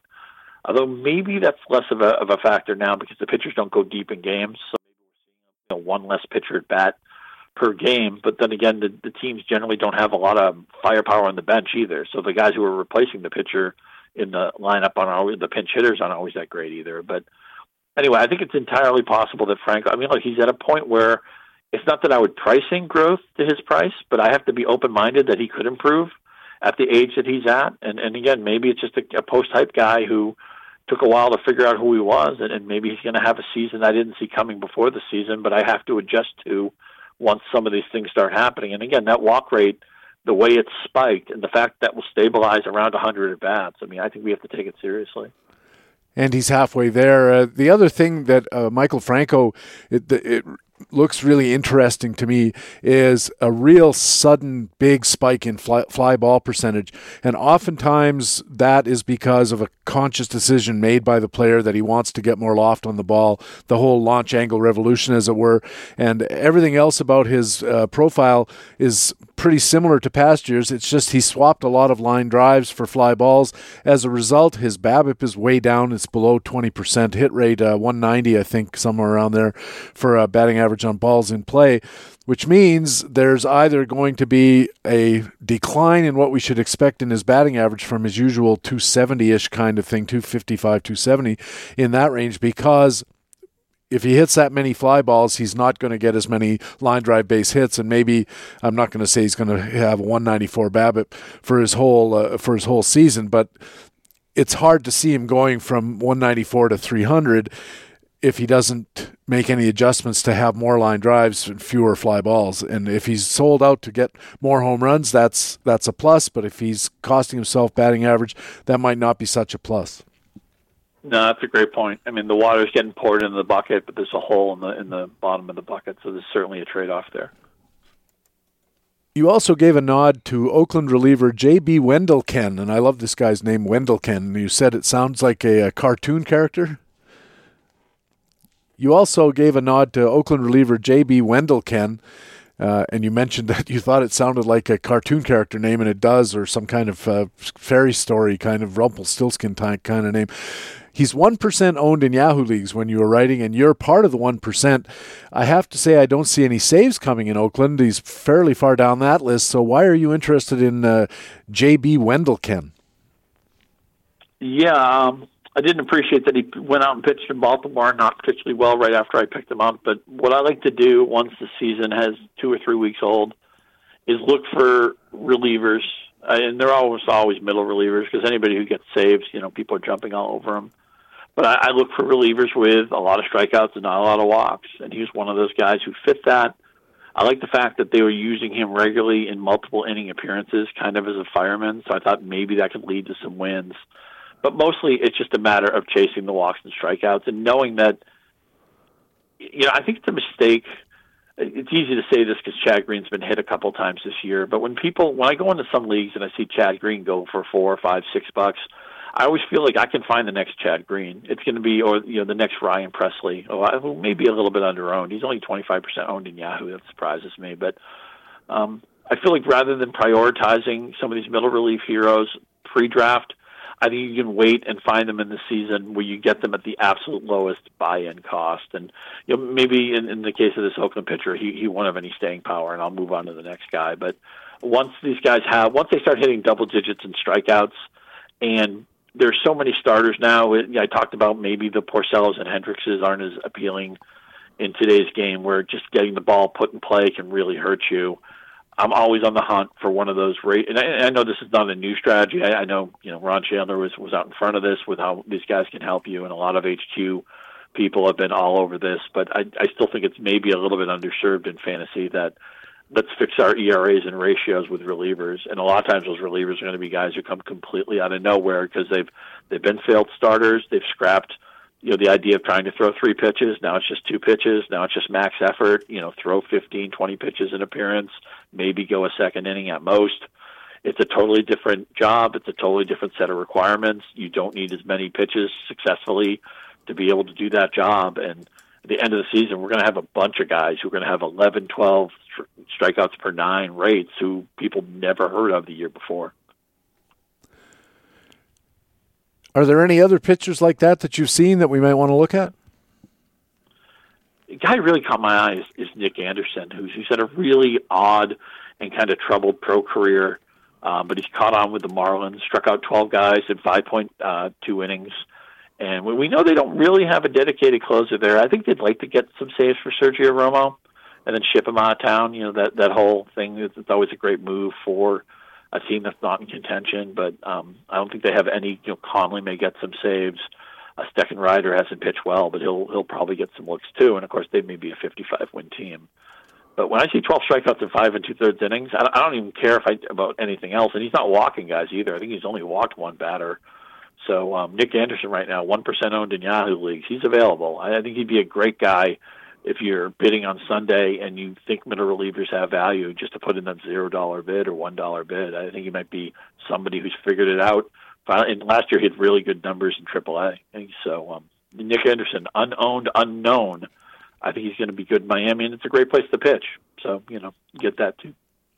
Plus, nobody wants any Miami pitchers, which is a, a, help when you're chasing after them. There's a guy, the new guy in uh, Toronto, uh, Trent Thornton. I don't know how much you've looked at him, but uh, one of the things he's done so far in the early season is he's really got a lot of strikeouts and very few walks. I think his ratio is around seven or seven and a half. Uh, when you see something like that off a new guy who's just arrived, how much are you interested versus cautious? I mean, two walks, 15 strikeouts speaks for itself, especially in 10 two thirds innings. The only thing that makes me nervous is he did it at Cleveland and against Detroit. And then I'm just afraid that when it's more the ALE schedule, uh, you know, the Yankees, you know, they don't have their full lineup right now, but it's going to be one of the better lineups. The Red Sox are obviously a lineup you don't want to mess with. Tampa Bay is is a good, solid team. Not that their lineup really you know knocks your socks off, but they have they have so many good hitters in that lineup. At least the park there is a little bit fairer. And Baltimore, you know, Baltimore, it's, a weird park there because it's a great home run park. It's not a great runs park. It's just kind of average for offense, but the ball does fly out of the park there, so you worry about that. The bottom line is there are softer divisions to attack, and I, I just worry not that Thornton can't be good. I'm interested in him, and he's you know again the walk strikeouts tell us so much. Uh, although I like to see him go deeper in games, he hasn't gone uh, further than five and two thirds in the first two starts. But uh, just a little bit nervous that eventually those Yankee and Red Sox games are going to come up, and I, I worry that big numbers could be ahead. Another guy who has the fairly solid strikeout to walk rate is in Minnesota. Speaking of the American League Central, that's what made me twig to it because I was looking at Trevor Hildenberger the other day, and uh, he's he's he seems to have the occasional bad outing, which puts him in a bad flavor with everybody because it seems like when we look at these relievers, we're always looking, is this the next guy who's going to get saves there? And I don't think that's the case. They seem to have made up their mind that Hildenberger is going to have this kind of multi inning role. But you said you think that could be a strength because of the vulture win possibility. It could. The thing with Hildenberger is he needs to keep the ball in the park. He allowed 12 home runs in 73 innings last year, and that's just way too many. But um, strikeout numbers were good. The walk numbers were reasonable. They could get a little bit better. And a good place to shop for middle relievers is with a team you think is going to win games. I mean, I actually picked Minnesota to win that division. So I think they're somewhere like an 87, 88, 89 win team anyway. And that means that there's going to be, and you know, a couple of my guys later I'm going to recommend are from Minnesota, but um, there's going to be pitching value on this team, and it may not just be the obvious guys. Yeah, not a lot of real super uh, deep starters either. So a, a, guy like Hildenberger could come into a lot of close games in a position to pick up a vulture win. Hasn't given up a home run yet this year either, which is uh, always something at least a little bit valuable. Uh, you're listening to Baseball HQ Radio, Patrick Davitt with Scott Pianowski from Yahoo Sports. And Scott, before the season, you picked out Tyler Glasnow and Nick Pivetta as sleepers for 2019, and you followed up this week in a Yahoo Sports column. Uh, we have one of these guys going gangbusters, another who's just pretty much a bust so far. Uh, how are these two sleepers going so far, and what do you think's going on with Tyler Glasnow doing so well and Nick Pivetta doing not so well?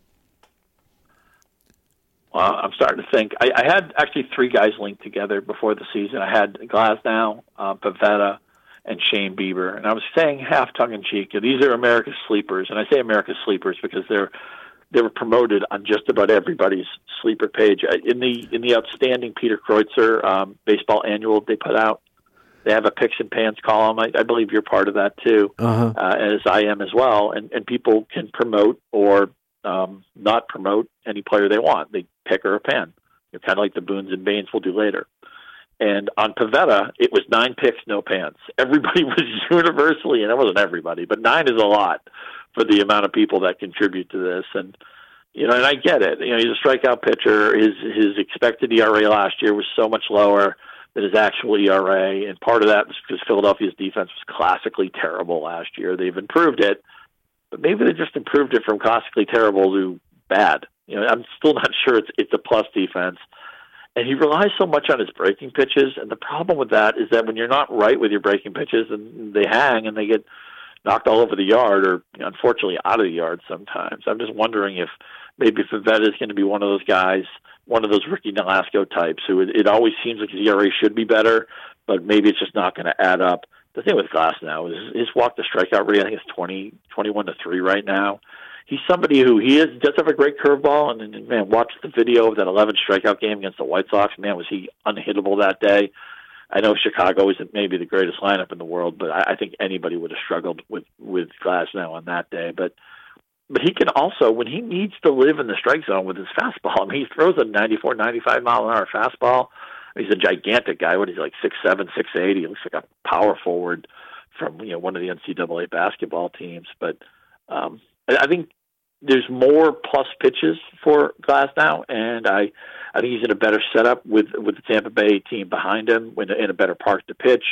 Uh, although again, Philadelphia is like Baltimore; it's a really good home run park. It's not that bad for scoring. It's maybe misunderstood in that direction, but I'm starting to wonder if if I overestimated the improvement of the Philly defense, and if I didn't completely factor in that Pivetta needs that curveball to be sharp for him to be at his best, and just some days it's just not going to be sharp.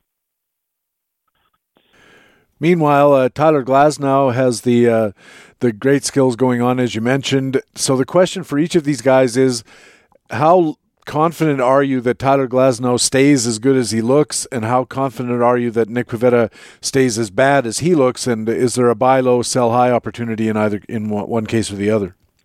I mean, I, I'm, I want to make it clear: if you have Pivetta, I think you need to ride him out for a few more starts.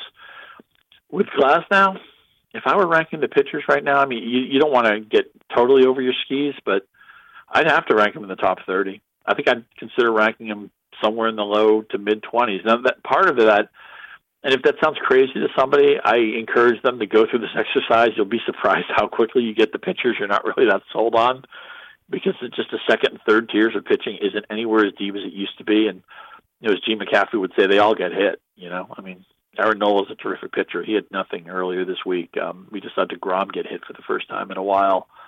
Um, it's just the pitching isn't that deep right now. I mean, Glasnow is the guy. Here, here's my rule with Tyler Glasnow: if you have Glasnow and somebody comes sniffing around in a trade, if the trade isn't an obvious yes, I'm just going to say no. And on the other side, if somebody offers you Nick Pivetta for a handful of magic beans, I think you need to give him a couple more starts. I still like the team. I still like the strikeout upside. And although I I've been underwhelmed by the defense so far, let's give it a little bit more time to stabilize and get a sense of where that defense is at. It I, I don't I you'd be selling low on Pivetta right now, and that you know that's a little bit of an underrated thing. Sometimes you, selling low is the right thing. If you think a, a pitcher or a player is going to bottom out, especially with pitchers, if you think they're hurt, you know, I mean, sometimes cashing out while you still can is is a good move. But I'm going to give Pivetta, I think, till the end of the month at least. What about if someone came to you offering Nick Pivetta? Would you be interested if the price was, you know, next to nothing? I mean, you, some people will say there's no bad players or good players. There's just good prices and bad prices. Again, you know, if, if the price was real, if the well, here's the thing. Okay, I'm sure there's some mixed leagues where he's been dropped, and I would, you know, I would look for a good landing spot in the schedule. I, you know, wait for that Miami start that's coming up.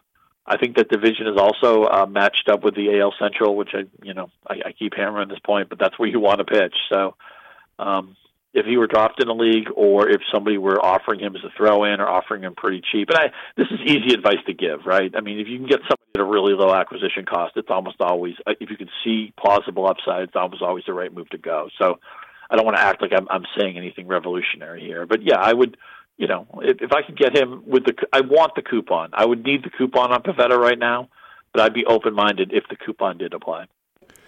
I think that's an excellent way of putting it, for sure. And Scott, I know this is a baseball podcast, and some listeners believe that means we are simply not allowed to talk about other games.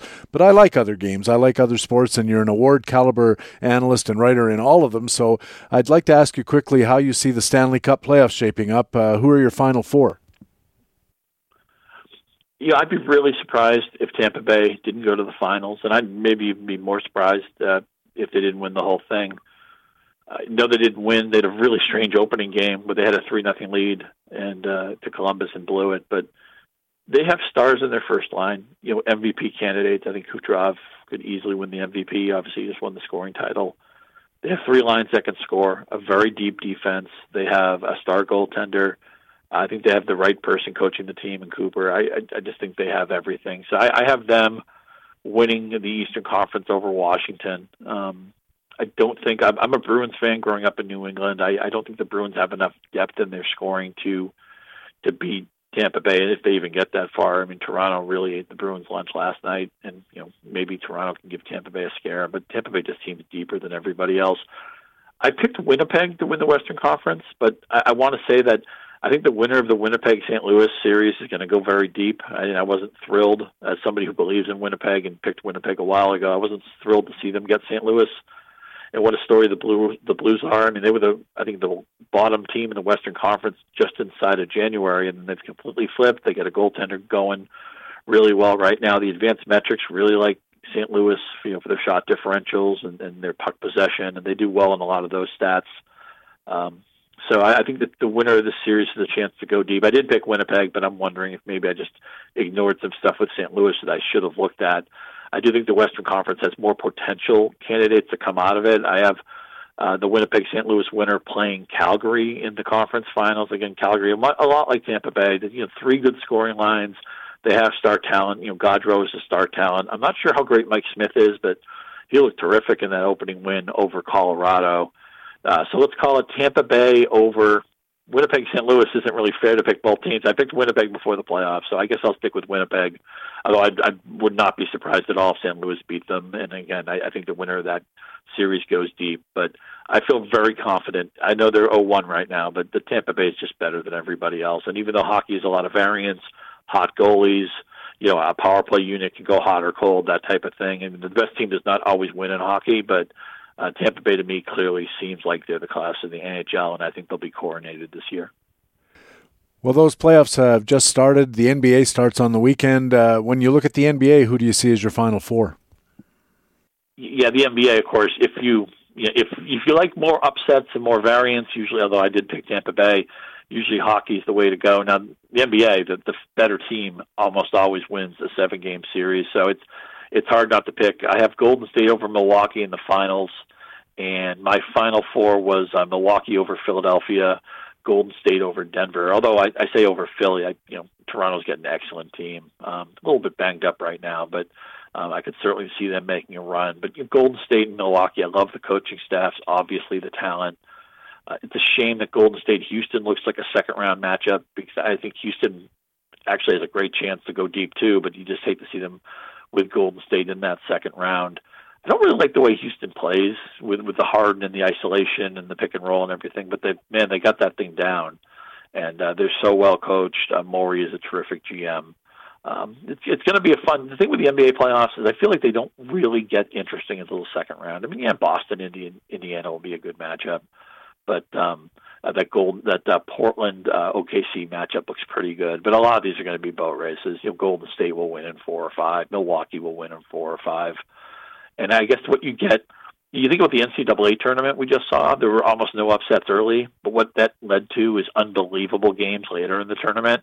I think that's what we're going to see in the NBA playoffs. That the first round will be kind of blasé, but then oh my God, you know, it could be Houston Golden State in round two. That could be awesome, and uh, it'd be really fun to see this Milwaukee team go deep. I mean, the talent they have and how well coached they are, and it's not just you know the you know the Greek Freak, who's probably the MVP of the league. They have some really really good players on that team that you know, people don't know about Middleton or Brogdon yet, but they're going to.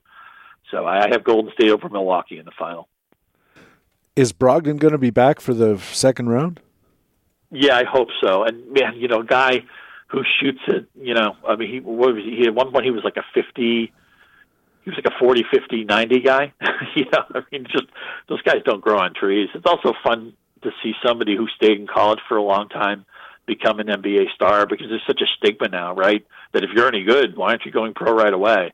But it took him a while to get his footing in college. He was a really good player by the time he left Virginia, and uh, one of my favorite NBA players. I hope he's healthy for the playoffs.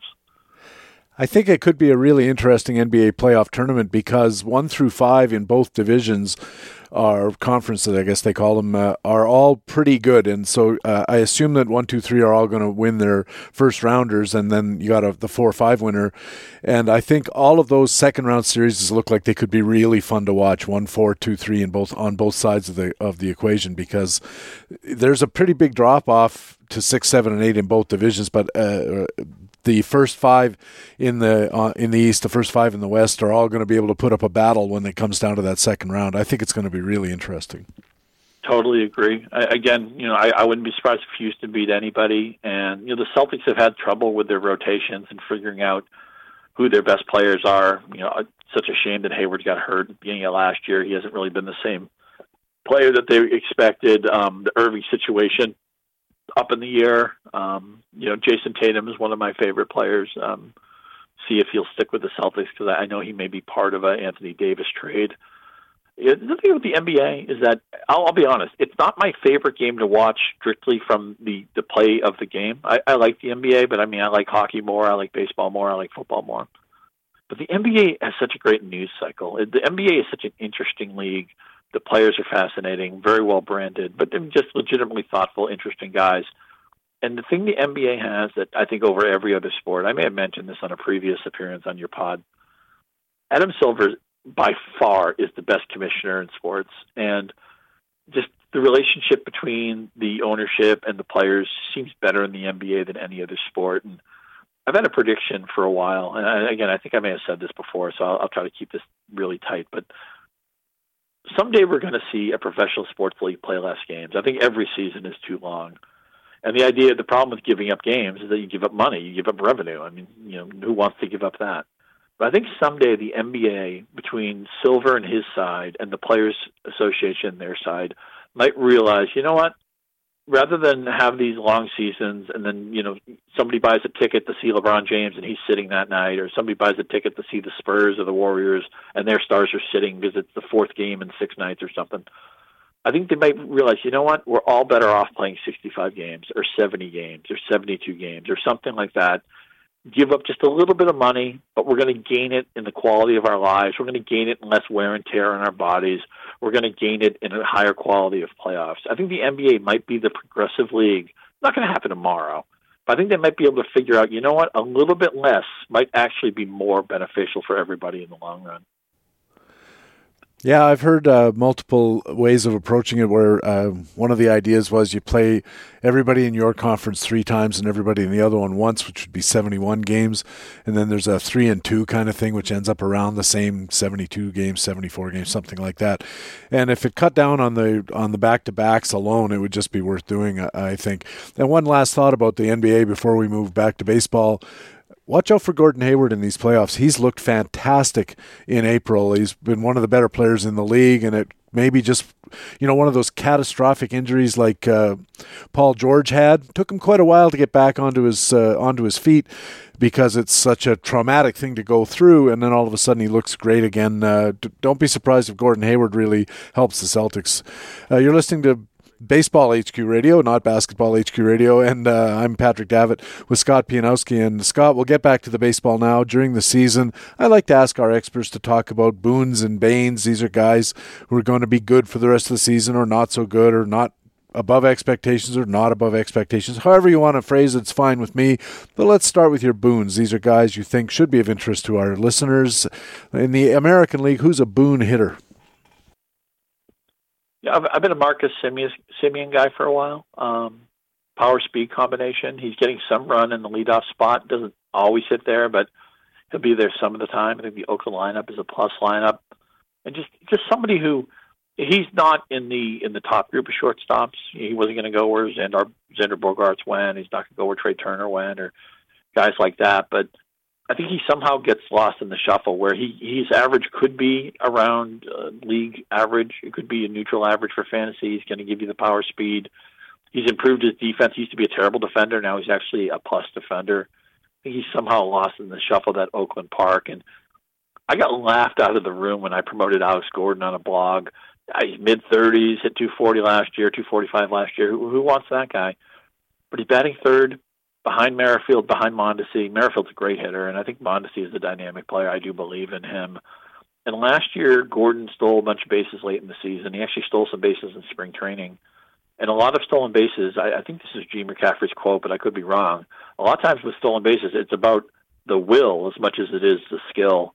Uh, Gordon still gets on base at a reasonable clip, and even though the Kansas City lineup isn't deep, he's going to hit third, which is a good spot to be in. I, I think he's going to be mixedly valuable all season. He was a double double guy last year. I think he could hit 12 to 15 home runs, steal double digit bases, hit for an average that won't kill you, and have reasonable run production. And, and so far, he has more walks and strikeouts. I didn't. I don't know if I mentioned him earlier when we had that discussion, but I think Alex Gordon is overlooked and will be mixedly viable most of the season.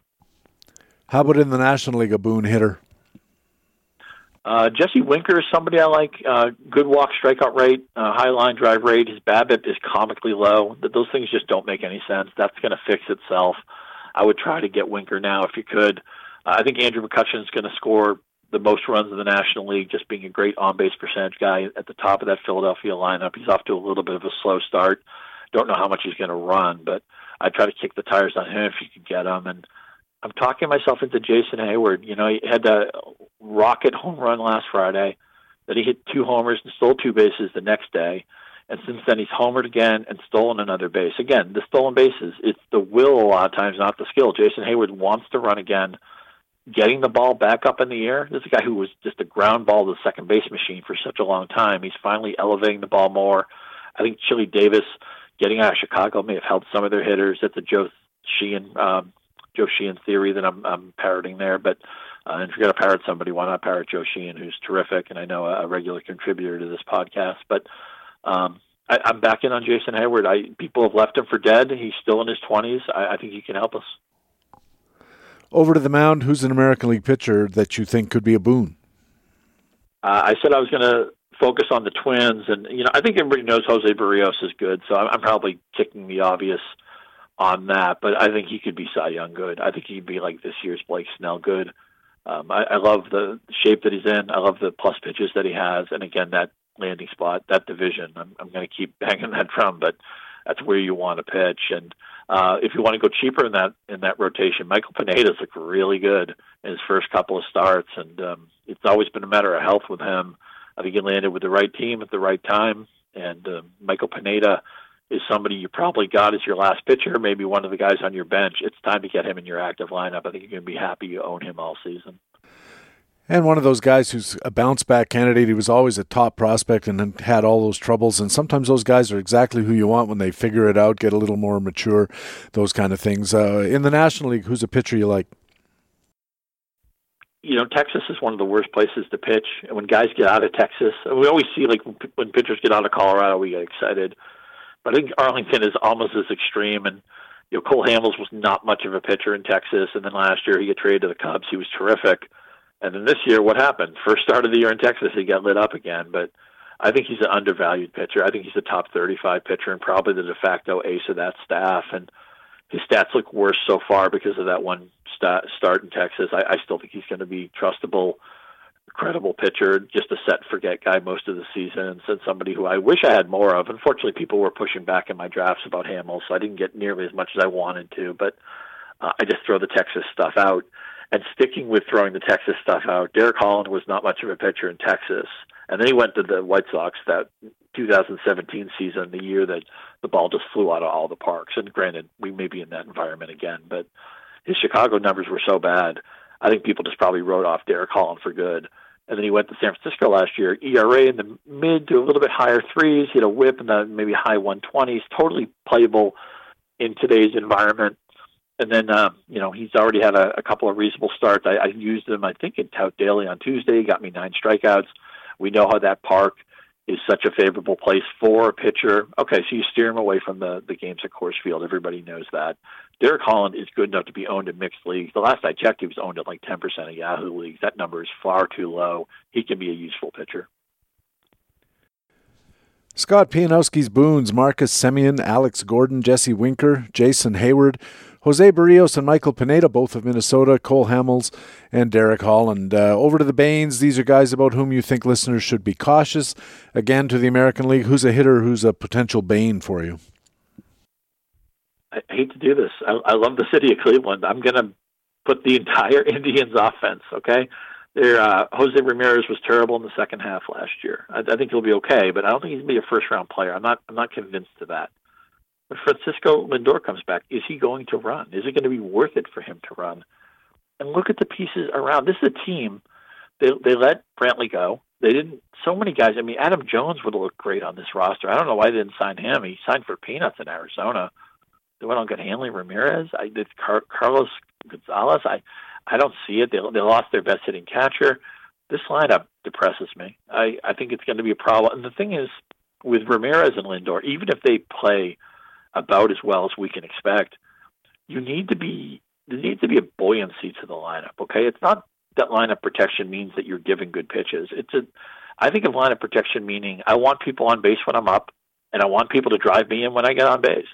And other than Lindor and Ramirez themselves, who else in this lineup is going to knock them in? I opening day they had Tyler Naquin batting third. I this this offense depresses me. And if I were a Cleveland pitcher and their lineup, their staff is great, one through five, they have you know um, Bauer could maybe be ready to make a Cy Young run. Bieber might be their fifth pitcher, and he's terrific.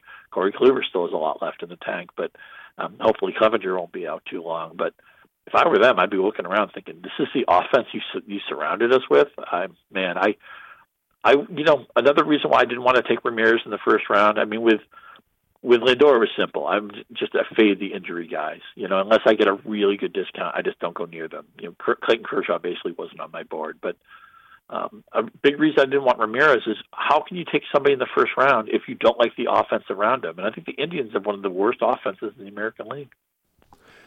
In the National League, who's a hitter, who's a bane for you? I hate to say this because I like Brandon Nimmo. Um, he's, he's an on base guy. He's got power. He's got a little bit of speed. I'm worried about two things. One, gets hit by a ton of pitches, and I just can't see how that isn't going to always have him be injury prone. And two, I think the Mets could be could easily be jumpy with that leadoff spot. Where if Nimmo doesn't get off to a hot start, they might go in a different direction. Um, Rosario is somebody a lot of people like. I think he's another Sheehan guy. I think uh, Ron Shandler might be in on Rosario too. I I wonder if eventually, even though Nimmo, look, his career on base percentage screams out that he should hit lead off the whole time, but the Mets haven't always seen him that way. I'm just afraid. Will he hit lefties enough? Will he stay out of harm's way? Is he going to get hit by too many pitches, even with all the body armor? That makes me nervous. Um, I think Nimmo is going to be a better real life player. I mean, the on base percentage is great, but most leagues are still batting average leagues. I think he's a better real life player than fantasy player. I just worry that he's going to have trouble staying healthy. That's also how I feel about David Dahl. I know he's already on the injury list, and there's a lot of debate about are players injury prone. Uh, it's one thing with pitchers because we just be afraid of everything with pitchers, but Dahl's got such a long injury list, you know, such a laundry list of injuries that I have to feel like you're getting 90 games out of him. I, it, it's a little cherry picking and, and a little bit unfair to pick him now because he's already hurt, but Uh, he's somebody that if I did own him, I'd wait till he came back and did a little bit productive production wise, and then I'd try to trade him. Back over to the mound. Uh, who's an American League pitcher who's a bane for you? I'm petrified of Chris Sale. That's you know not much to say there. I think we all know why.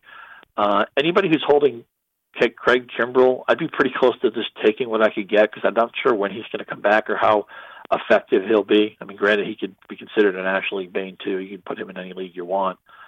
And Carlos Rodon is somebody who's been really successful to this point, but it's been with lower velocity. He's been really lucky with no home runs. He's still walking too many guys. I think he's going to be the pitcher we saw last year, an ERA maybe in the mid to high threes, usable, but there may be somebody, if you have Rodon right now, you may be able to shop, say, look, I have a lot of pitching, and somebody may look at Rodon and think, okay, he had a pedigree, he was a highly touted prospect, maybe they think he's putting it together the way we talked about Glasnow, I think Rodon is a little bit smoke and mirrors right now. I think it might be a good time to move him. And in the National League, a, Bo- a Bane pitcher, sorry? I feel like Stephen Strasburg is somebody I always make as a bane. I, I, the two great days of Strasburg ownership are the day you get him and the day you get rid of him. I just don't trust him to stay healthy for a full season. I don't he has, think he has the mentality to pitch. Uh, he's not. It's really good that he's not a number one on that team because I don't think he's meant to be one. But he's somebody who, at every little hiccup, is going to need time on the injury list. And the days of people still thinking he's a Cy Young candidate, he's just another okay pitcher. You know, another guy consistently doesn't make his suggested ERAs. It isn't every season with him, but it's been about 70 to 80 percent of the time he misses his peripherally suggested ERAs to the point that I think we have to consider that part of his profile. I'm nervous about Walker Buehler, the way he started the year, and the the Dodgers. It's almost like they have an eight man rotation, and they're just going to be really careful with everybody. And so with Buehler, even if he comes around, which I think he likely will, I think it's going to be like 135 innings of Buehler they're a team that probably thinks they're already in the playoffs and they're not going to overly tax their staff in the regular season. The division's probably theirs to be won. I think San Diego's a really fascinating team, but that may be like an 84 win fascinating team. The Dodgers should roll with that division. I'm just worried that they're going to be uber careful with the staff and we won't get the value we get out of them. And Jake Arrieta is just one of those obvious guys that his ERA don't match the secondary numbers right now, and his stats have been moving in the wrong direction.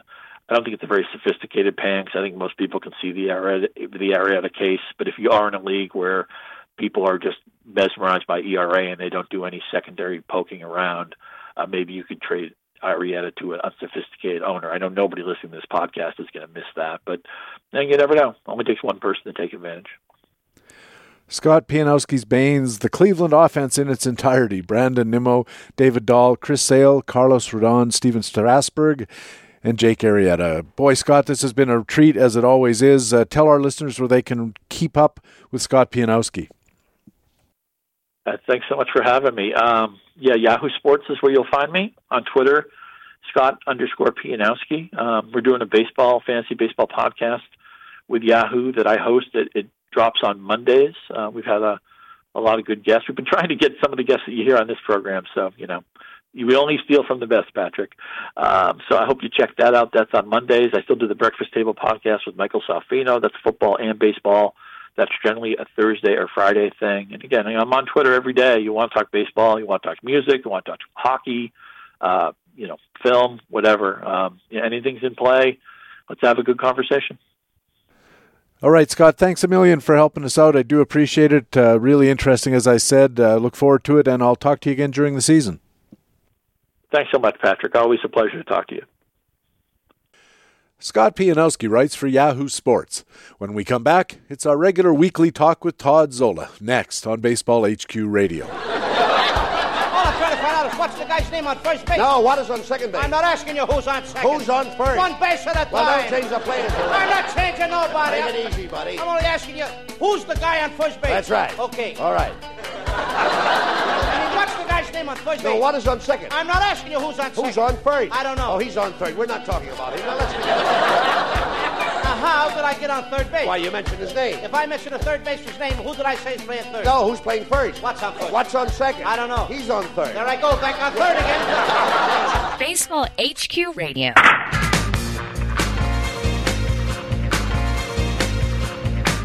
And welcome back to Baseball HQ Radio. I'm Patrick Davitt. Time now for Talk with Todd, and I'm happy to once again say, Todd Zola, welcome back to the show. Good to be with you, PD. Todd, you wrote a column at RotoWire this week talking about how you're making some adjustments to the results of your pitcher rating system at RotoWire to include in season results a little sooner than you might expect. Now, before we talk about the changes that you made, how does that pitcher rating system work? Well, what I meant was I, have got you know we've talked. I've got a rest of season algorithm which it folds in the skills. You know, I think we both uh, go to the school of skills portend outcome, and you you want to focus on the skills and you know take the outcome with a grain of salt and you know predict the outcome based on the skills. So I've got an algorithm that takes my expectations and what a pitcher's done in season, and it folds in the skills at different rates, but it, it, it adjusts my expectation and it usually takes five or six outings, good 30, 35 innings for a pitcher to you know to, to really move the needle and it's not just round off when I'm doing some rankings and the whatnot. But I mean this I, I even you know I thought of this I mean I decided to do this before the the pitching climate of today where we may have a juice ball again and the home runs are flying and strikeouts are up again, et cetera, et cetera, et cetera. But even without doing it, I like to take a look and and it has to do with you know, there's only a certain amount that I can do. There's some really smart people out there, and you've talked to a bunch of them. Jason Coledino, Sarris are a couple that are doing some deep dives on some pitching. Uh, an ex HQ guy, Al Melchior, is doing some work with, with the Athletic now. Has a nice piece this week, and I need you know I, I, I can't well I'm, I'm proud, but I can't you know I have to I have to take advantage of the fact there are people you know doing some excellent work out there, and if I can identify a pitcher, a change in a pitcher's skills previous to when my algorithm catches it. Uh, there's a new pitch, there's a uh, you know increased velocity, etc. Uh, I I owe it to the readers, to the, the rankings, to make the adjustment before the before the algorithm catches it, so or, or before you know the algorithm thinks it's real. And now this is more paramount in today's society environment with all the home runs. So I set the mark at three. At three starts, I was going to set a filter, and my filter was basically K9. Uh, we talk a lot about home runs being important because in fantasy they're a hit, they're a run, they're an RBI, and they're a home run. Strikeouts are sort of the, the fulcrum of pitching, right? They're they're they're a stat, and more strikeouts result in less, you know, lower ERA. Most ERA estimators incorporate K9 or K percent, and BABIP is, is related with strikeouts, so it, it helps your WHIP, and a better ERA helps you win. So a strikeout is sort of the the central stat in pit, pit, pitching for fantasy. So that's kind of the one I, I, I looked at. I, I filtered pitchers that have a higher strikeout rate than what I initially expected and those are the initial focus. Do I want to change my initial expectation before it's really captured by the algorithm? And that's an interesting question because there's still some uncertainty about when these skills stabilize. I know we all agree on when they stabilize to a certain extent, but there's still some uncertainty, and obviously there's going to be variation from one pitcher to another. We trust that a Justin Verlander or a, a, veteran, experienced pitcher is going to settle into his groove a little more quickly than a guy who's in his first or second year, has been up and down from the minors to the majors, been in and out of the bullpen, and so forth. And so that idea of stabilizing rates has to be taken with with some degree of caution. And so, what? How are you adjusting the algorithm to to take account of the other things that are going on? Yeah, I I need someone. You know, I need someone smarter than me, and there are a lot of them out there now to tell me why I should. I need someone to uh, to point out that uh, the, the pitch mix is different. The the distribution is different. You work with a pitching coach, and he dropped the cutter for the slider or, or something like that. I need something tangible. You know, I, I can and I can read Fangraphs and Brooks Baseball and see that the velocity is increased. I can look and, and see that the swinging strike has increased. You know, I, I can do the number scouting that I've always been able to do. I'm relying on some of these other people who, you know, my job is to look at 1,400 players other people's job is to once a week do a deep dive on one player, and I need I need to you know I need to rely on those people to uh, to tell me some stuff that I miss. And you know, so that's what I'm looking. I need something tangible. I make you know, I, I some, sometimes number scouting's enough, but you know, enough usually enough not to make a move. uh, in order to make a move, I need something out there. I need someone that has done some research, you know, maybe is close to a team and and and talk to the pitching coach or whatever, something like that.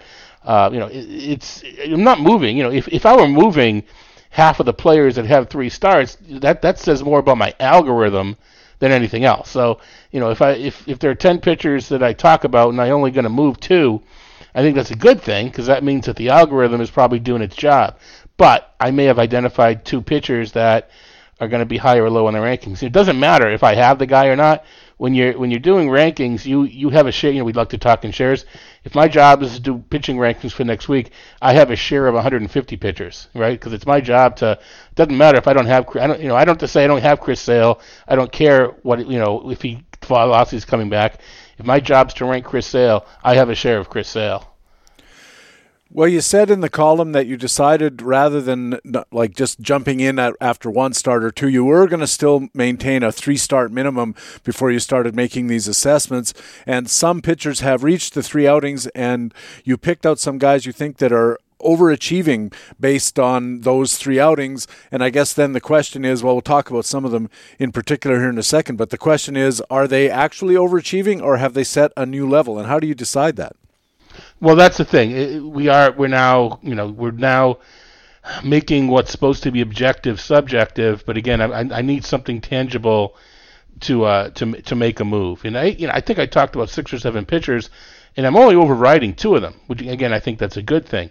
The other ones, you know, I, I it, it could have been. It didn't have to be the focus of the article. Didn't have to be pitching rankings.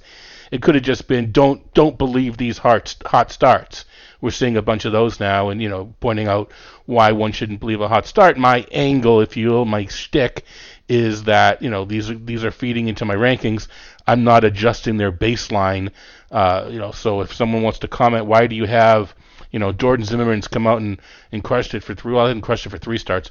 Uh, you know, had, has has had a decent three starts. Why is he ranked so low? Well, you know, it, I, I will can point to the numbers and say, well, um, you know, the, yes, sure, he's done this and that, but if you take a look at the expected ERA or take a look at the left on base percent, he's been a little fortunate thus far. I'm using, I mean, Zimmermann may not be the best example because I don't think anybody out there is going to be questioning why Jordan Zimmermann is so low, but there are there are pitchers that, uh, you know, Charlie Morton has been one. I didn't talk about him, but he's outpitched his ERA for a year and now a couple of weeks is are we missing something? Or you know regression doesn't punch a time clock. Is regression coming? History teaches me that it's coming. It may not sometimes it doesn't sometimes it takes the next week.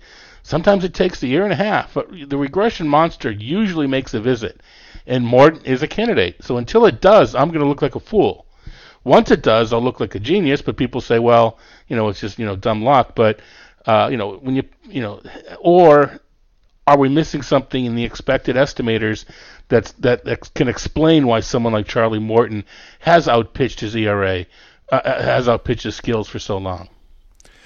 Yeah, and I think that's an interesting question that that starts getting into the whole realm of how much expert analysis can you add to the algorithm as part of your job as being a player projector or a player uh, um, forecaster mm-hmm. in that you have all these automated systems to gather data parse the data analyze the data and then run them through the algorithm.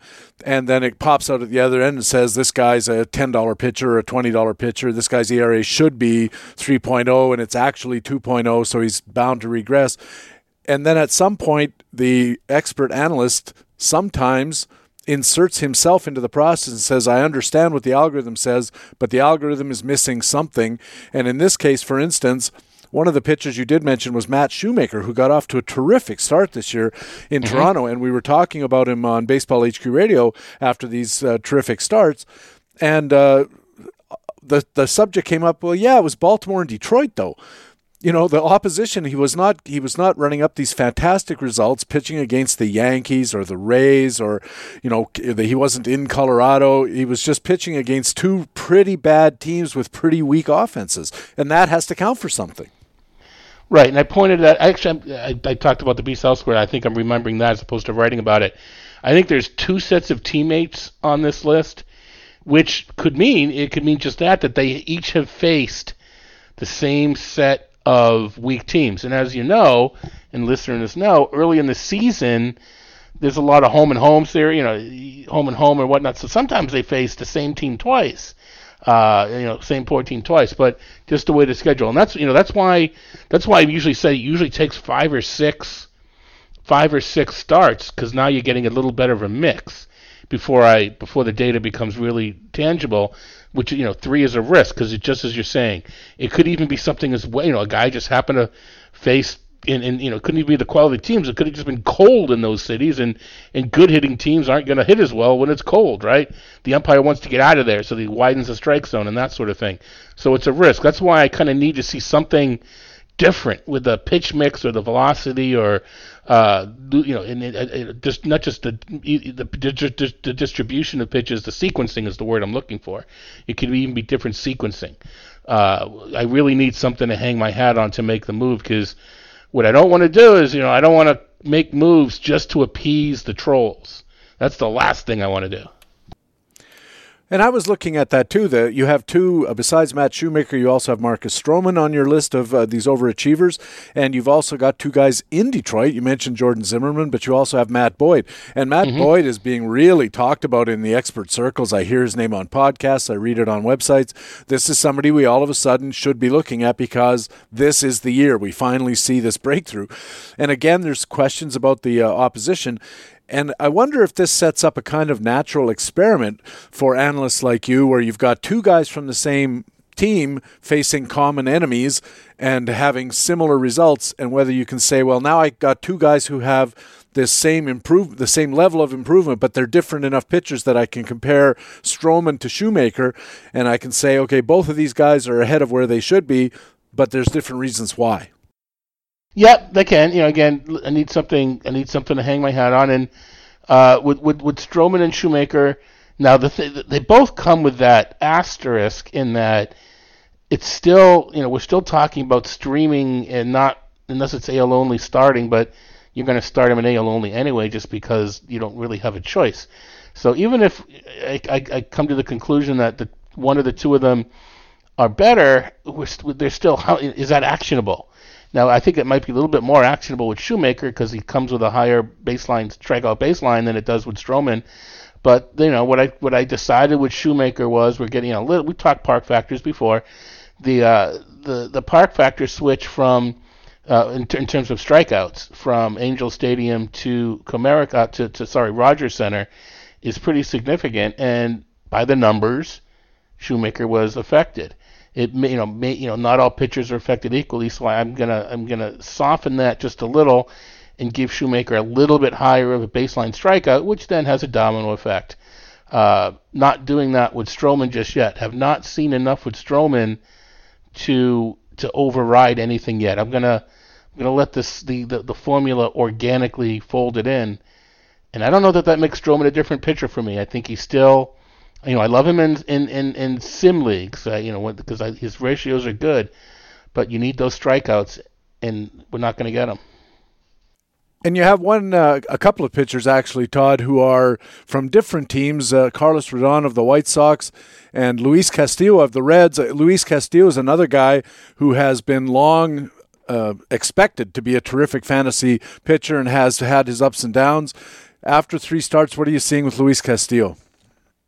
Yeah, um, yeah. I think I made a joke in there about everybody saying they were one year too early because this is what we wanted to see last year, and the whole narrative about being working in cold weather and, and the weird schedule last year for the Reds. Who knows if that's a fact or not? But we're seeing an increase in strikeouts, and that's what I'm looking for. And he's got his swinging strike rate uh, correlates well correlates it it, it it supports the increase in strikeouts and he's a guy that last year his strikeout rate dropped. So I know it's only three starts, but I just I based on the pedigree and what we've seen in the past, I think my personal initial strikeout rate may have been a little low. So I know, you know, I'm adjusting my initial projection, and I know what drafts are over, et cetera, et cetera, et cetera. But since I use that as a basis for my rest of season, it will get folded in, and you know, it, will get further improved by the by the current rate. But in the you know in my update that's coming out tonight, the you know Castillo will rank higher than he would have had I not made the adjustment. So it's a bit of a risk, but again, in, in today's climate, I, I you know we cannot afford to. I don't think we can afford to be behind when we make our uh, choices for pitching. There's so few two-start options, which makes the one-start options even more paramount. And I, I just I think we when you when you when, you know when you believe and I get paid to believe when you believe a guy's made a change, I think we owe it to the you know to the readers and the audience to to to act on it. Well, when you talk about Luis Castillo being higher than he would be if you just relied on the algorithm alone, how much of a bump can a player like this expect to get from these uh, sort of expert level observations about things that are outside the algorithm? Yeah, you know what? I was I, I don't know the answer, and I was and I'm actually want to find out. I'm actually right uh, while while you know before we're talking, I'm uh, I'm I'm updating my spreadsheet. I'm, I'm getting it from ready my rest of season projection from last year. So uh, you know, as we joke about when we look at spreadsheets that we haven't looked at for six months, we gawk in amazement at how both impressed we are at the coding and how uh, embarrassed we are about the coding from both. I can't I was so smart to do this and I was I did that. That's I should have coded that better.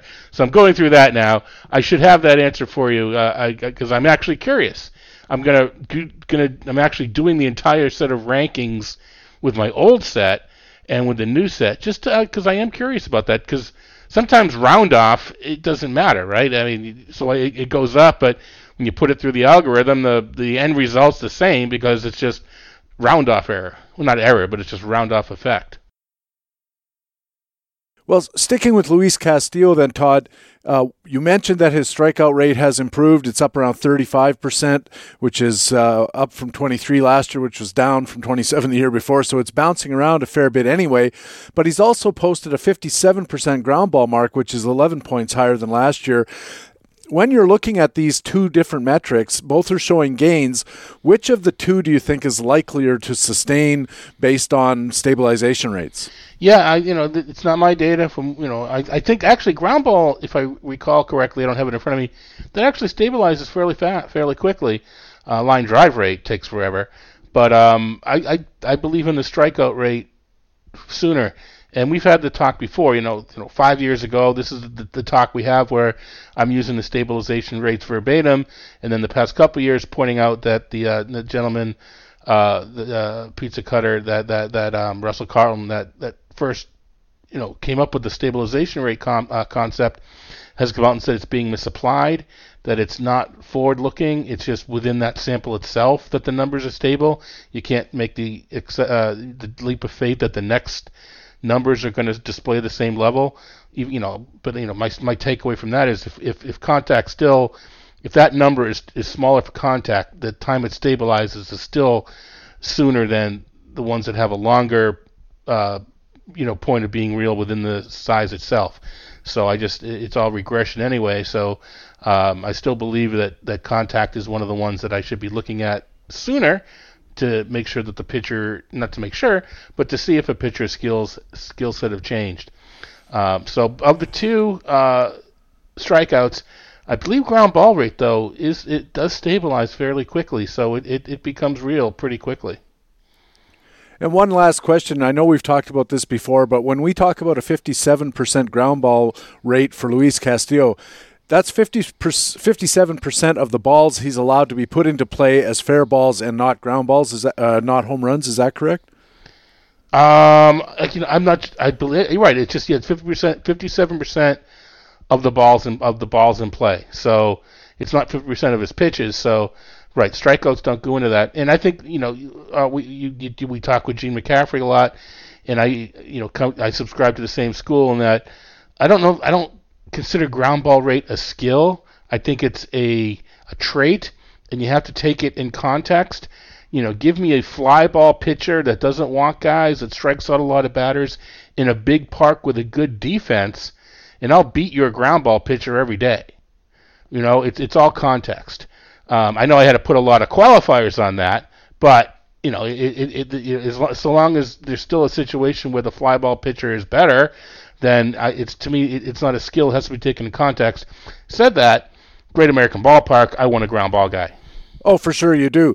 But I, I think the point I want our listeners to take away is when you're comparing two pitchers and one of them has a, a 60% ground ball rate and the other guy has a 50% ground ball rate, don't automatically assume the 60% guy is better because he could be allowing a lot more balls into play than the than the 50% oh, yeah. guy, which means you'd rather have the 50% guy because there's a lot more strikeouts in there, which means no ball in play and a and a and a mm-hmm. sure out. There's no such thing as a BABIP uh, calculation using strikeouts. Yep, yeah, for sure. Uh, took a look at Matt Boyd, and he, one of the things about Matt Boyd is he's allowing, or he's so far uh, pop-ups just through the roof. 33% of the, a 33% pop-up rate, and it has to do with a little. He's working a little higher up in the zone, and pop-ups are an often overlooked number. They are a skill, and they're as good as a strikeout. Although the defense, I know the games you're watching, games I'm watching, I think defense is just it, it, it just I'm not impressed with team defense thus far, and I uh, haven't seen all that many pop-ups drop. But I, I don't feel comfortable saying a pop-up's an automatic out right now. Yeah, it's the next best thing though. But again, we have to be careful about pop-up rates because they're pop-up rates as a, pop-ups as a percentage of fly balls, not as a percentage of, of plate appearances. Right. And uh, when I measure them, Todd, in, in my preseason preparation, I always set these all these things up as percentage of plate appearances because I want to know what each pitcher's and what each hitter is doing per time that he faces somebody and and I want those outcomes because to me 33% pop-up rate doesn't mean anything if he's only getting a 20% fly ball rate but a 5% pop-up rate means a lot if he's getting 70% fly balls. Right uh, well to be to be honest it depends on your source of data. You know so the real take home lesson is understand which one it is because I've seen it both ways. I've seen just strict you know I've seen it just you add up ground ball fly ball bunt line drive etc., and it comes out to 100. And I've seen pop up expressed as percentage of fly balls. So it depends on your source. Make sure you know which one it is and consistently use it in your research, and you should get consistent or, or, or at least you know actionable results. Fantastic, Todd. Thanks a million for helping us out again. I'll talk to you again in a week. All right, man. Talk to you soon. Todd Zola writes for Mastersball, ESPN, and RotoWire, and appears here at Baseball HQ Radio every week. When we come back, our Baseball HQ commentaries, the frequent flyer, pitcher matchups, and master notes, all coming up next on Baseball HQ Radio. Now, who's playing third base? Why do you insist on putting who on third base? What am I putting on third? what is on second? You don't want who on second? Who is on first? I don't know. Third base! Look, you got outfield? Sure. The left fielder's name. Why? I just thought I'd ask. Well, I just thought I'd tell you. Now tell me who's playing left field. Who is playing first? I'm not. Stay out of the infield. I want to know what's the guy's name in left field. No, what is on second? I'm not asking you who's on who's second. Who's on first? I don't know. Third base. Baseball HQ Radio.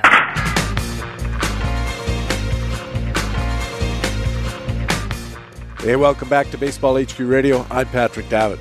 Time now for our regular HQ radio commentaries. Coming up, we have pitcher matchups and master notes. And leading off, it's our frequent flyer commentary, where we apply baseballhq.com tools to pick out players on whom you might want to take a flyer because they could be available in your free agent pool and they have the potential to deliver big returns. This week's frequent flyer is Cleveland outfielder Oscar Mercado. And here to tell you more is Baseball HQ analyst Alex Becky. Maybe it's injuries. Maybe it's cold weather, or maybe it's just bad luck. But two weeks into the 2019 season, for whatever reason, the Cleveland Indians offense is looking anemic, ranking last in Major League Baseball in batting average and other hitting categories. However, just like the brisk Ohio weather in April, Cleveland's bats will eventually heat up.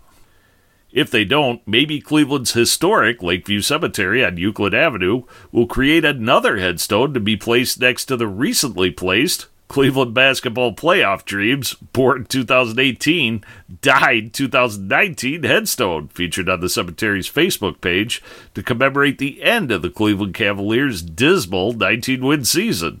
Ouch, don't go there. Seriously, though, we have a lot of baseball left in the 2019 season. No reason to panic over a slow April start from a fantasy perspective. Yet sometimes, slow starts can produce fast changes, especially for a team in need of a spark plug.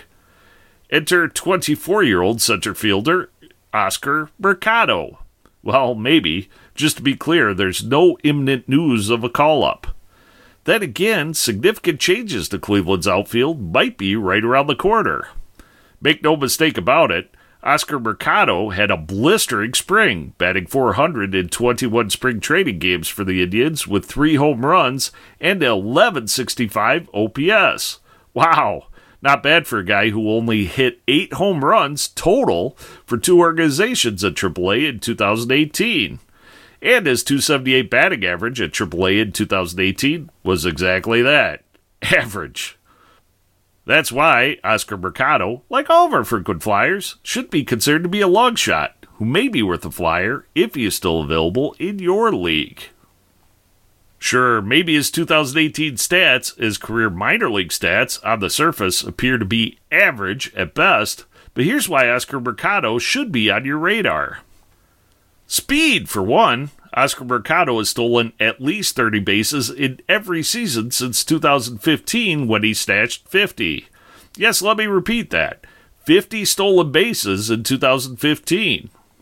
Plus, according to 2019 minor league baseball analyst, Oscar Mercado has a flat line drive stroke that could allow him to hit at the top of a major league order, which significantly increases his stolen base and run potential. More importantly, Oscar Mercado's contact rate, or his ability to hit the ball into the field of play, has been hovering around 80% at the AAA level, placing him among baseball's best hitters, according to our 80% contact rate benchmark at BaseballHQ.com. So don't let your championship dreams end up on the Lakeview Cemetery Facebook page. Pick up Oscar Mercado as our frequent flyer for this week. For Baseball HQ Radio, I'm Alex Becky at BaseballHQ.com. Baseball HQ analyst Alex Becky has our frequent flyer comment here on Baseball HQ Radio every week. Now it's time for weekend pitcher matchups, where we use Baseball HQ's daily pitcher matchups ratings to inform our decisions about starting pitchers to start, to sit, or to think about.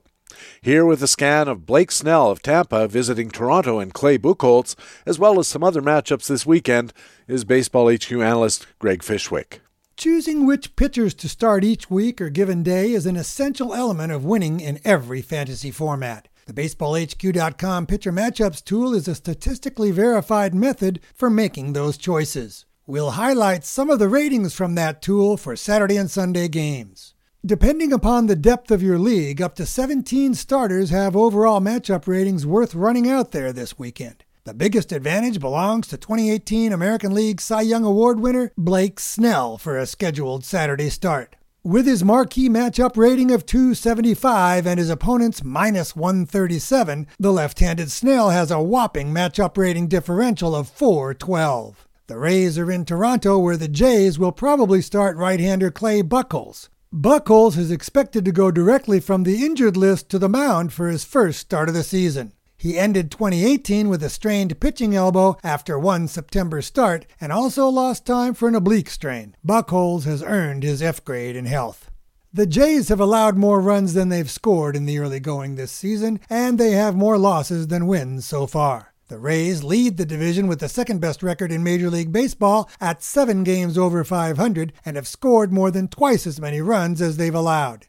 In 19 innings over his first three games started this year, Snell has an amazing BPV of 215. He's posting what would be career bests in control rate at 1.4 walks per nine, whip at 089, Expected ERA at 234, dominance rate at 12.8 strikeouts per nine, first pitch strike rate at 65%, and swinging strike rate at 19%.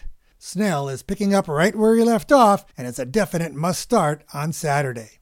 Skipping over the rest of the aces expected to perform well this weekend, let's look at a couple of the biggest surprises. Carlos Rodon of the White Sox in the American League, and Zach Eflin of the Phillies in the National League. Rodon is going into Yankee Stadium on Sunday, where being a lefty has some advantages due to park factors. He's scheduled to face right hander Domingo Germán. Rodon has a matchup rating of 144, and Germán has a matchup rating of minus 011. That makes a matchup rating differential of 155 in favor of Rodon.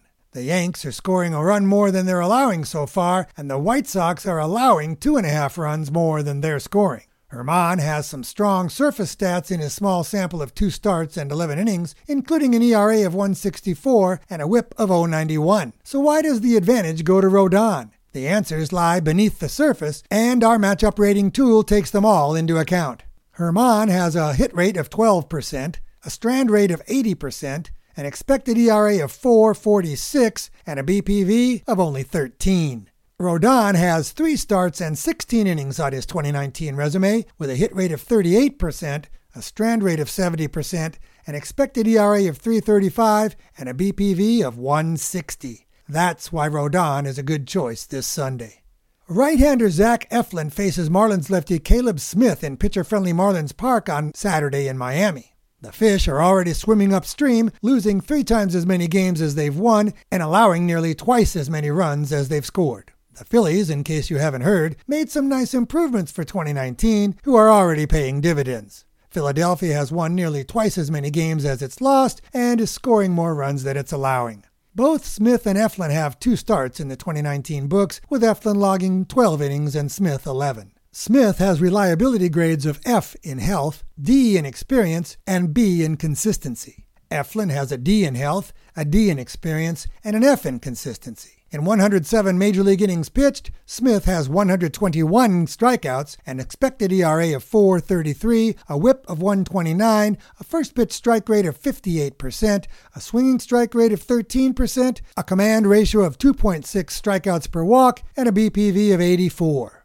In 268 major league innings pitched, Eflin has 203 strikeouts, an expected ERA of 4.49, a whip of 132, a first pitch strike rate of 64%, a swinging strike rate of 9%, a command ratio of 3.0 strikeouts per walk, and a BPV of 80. In the early going, both Smith and Eflin are beating their career bests in most metrics, so head to head, they may be pretty even. But in this case, the Phil's superiority should shine through, making Eflin the better choice, especially for the win. The BaseballHQ.com pitcher matchups tool gives you an eight day scan of what to expect from each starter every day. Use it to make informed choices for your teams and make better luck for yourself this season. For Baseball HQ Radio, I'm Greg Fishwick of BaseballHQ.com. Greg Fishwick is a pitcher matchups analyst at baseballhq.com, and he'll have our weekend pitcher matchups report here at Baseball HQ Radio every week. Now it's time for Master Notes, my weekly discussion about baseball and fantasy baseball. And this week, I want to talk about managing all those injuries. So, how's your week going? Hasn't been so great for fantasy players whose teams included Ronald Guzman, Franchy Cordero, Matt Moore, Brian McCann, Alex Avila, Aaron Loup, David Dahl, Mike Clevinger, Jon Lester, Nate Karns, or Hyunjin Ryu. All of those players were placed on the 10 day injured list through Wednesday of this week, with injuries affecting their hamstrings, their forearms, their elbows, their knees. You know that song, Head and Shoulders, Knees and Toes? It used to be a ditty for kids.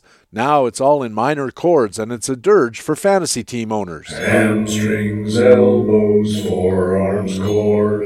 I can't take it anymore. Groins and shoulders, aching knees. Someone stop these injuries. I'ma get medieval on your ass. But seriously, according to the excellent website rosterresource.com, from the end of last season through the 334 games played this year through April 9th, teams had already lost more than 2,600 player days to injury. And that's assuming that all the guys on the 10 and 60 day ILs come back in the minimum which we know is not going to be the case for Clevinger or Trea Turner or Corey Dickerson or Jake Lamb or Ryan McMahon or all the other players IL'd since Taijuan Walker, Kendall Graveman, Jesse Hahn, Julian Fernandez, Sean Manaea, and Johnny Cueto led off the injured list season with Tommy John and shoulder surgeries in the early part of the year. At the current pace, teams will absolutely shatter their DL, now IL, levels from past seasons. In 2019, teams are on track to lose more than 40,000 player days to the injured list. That's an 18% increase over last year when teams lost 33,000 days, and it's up more than 20% from 2017 when teams lost about 32,000 days. And keep in mind, a lot of playing time is also lost to minor injuries that last a day or three or six, but don't send the player to an injury list. Baseball HQ's injury analyst Matthew Cederholm, who does great work writing the Big Hurt column at the site, might have to up the frequency from three days a week to maybe all seven. And maybe he should be asking for combat pay. Now, to be fair, we should note that Troy Tulowitzki alone accounts for 20,000 or so lost days all by himself. But at this rate, by 2022, teams are going to be losing slightly more than all their players to injury. And your phone might ring because your local big league team needs you to start at shortstop. So, what injuries are occurring? The roster resource data doesn't have injury specifics for the past seasons, but in 2019, the most common injuries have been Tommy John surgeries 27%, shoulder injuries at 19%, knee injuries 11%, non Tommy John elbow injuries 9%, core injuries 7%, and all those other kinds of injuries down the line. And who is getting hurt? No surprise here, it's pitchers. They accounted for 54% of DL injuries in 2017, 58% in 2018, and 62% so far this year. So loosen up. Your team might be calling you to throw a few relief innings before you get that start at shortstop. To cope with all the injuries, one of the newish ideas floating around in fantasy circles is to focus on organizations, with the idea that some are ahead of others in preventing player injuries and hastening recoveries. Combining 2017 through 2019 so far, the median was 41 DL injuries per team. The teams to avoid would have been the Dodgers with 57 separate stints, Toronto with 53, Texas with 52, the Angels with 51, and San Diego with 50. The Dodgers, Angels, and Padres? Did they have a lot of players on the DL with sunburn? On the other end of that spectrum have been three teams with 35 or fewer injury stints, led by the White Sox with 33, followed closely by Detroit and the Cubs with 34 and 35. The White Sox and the Cubs? What's going on in Chicago? Now, again, to be fair, we have to note that the Dodgers might appear more injury prone than they actually are because of their well publicized shenanigans with their pitchers and the 10 day IL. But the White Sox training staff has long had a reputation as being ahead of the pack in injury prevention and management, so there might be something there. Another way of looking at the situation is to count total days lost to injury. Over the last three seasons, the median per team is 110 days. The highest totals belong to San Francisco with 234, Washington with 216, and again the Dodgers with 155. The lowest totals being Atlanta with 53, Houston with 60, and St. Louis with 70. So here's the conundrum. For fantasy purposes, it seems like injury management could be as important, or even more important, than other facets of player projection. That is, we're getting better and better at understanding the core skills of players with velocities and angles and foot speed and spin rates. And maybe avoiding injuries or recovering from them might have to be assessed as a skill just like that. To some extent, good projection systems already try to account for injury risk by adding risk measures, like the Mayberry risk levels at baseballhq.com, and by raising or lowering playing time to account for the likelihood of time lost to injury. But forecasting IL time based on previous seasons is not going to be cut and dried. In 2019 so far, 143 players have spent some time on the IL.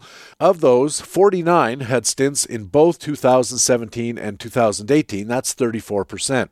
53, which is 37%, had stints in either 2017 or 2018, but not both.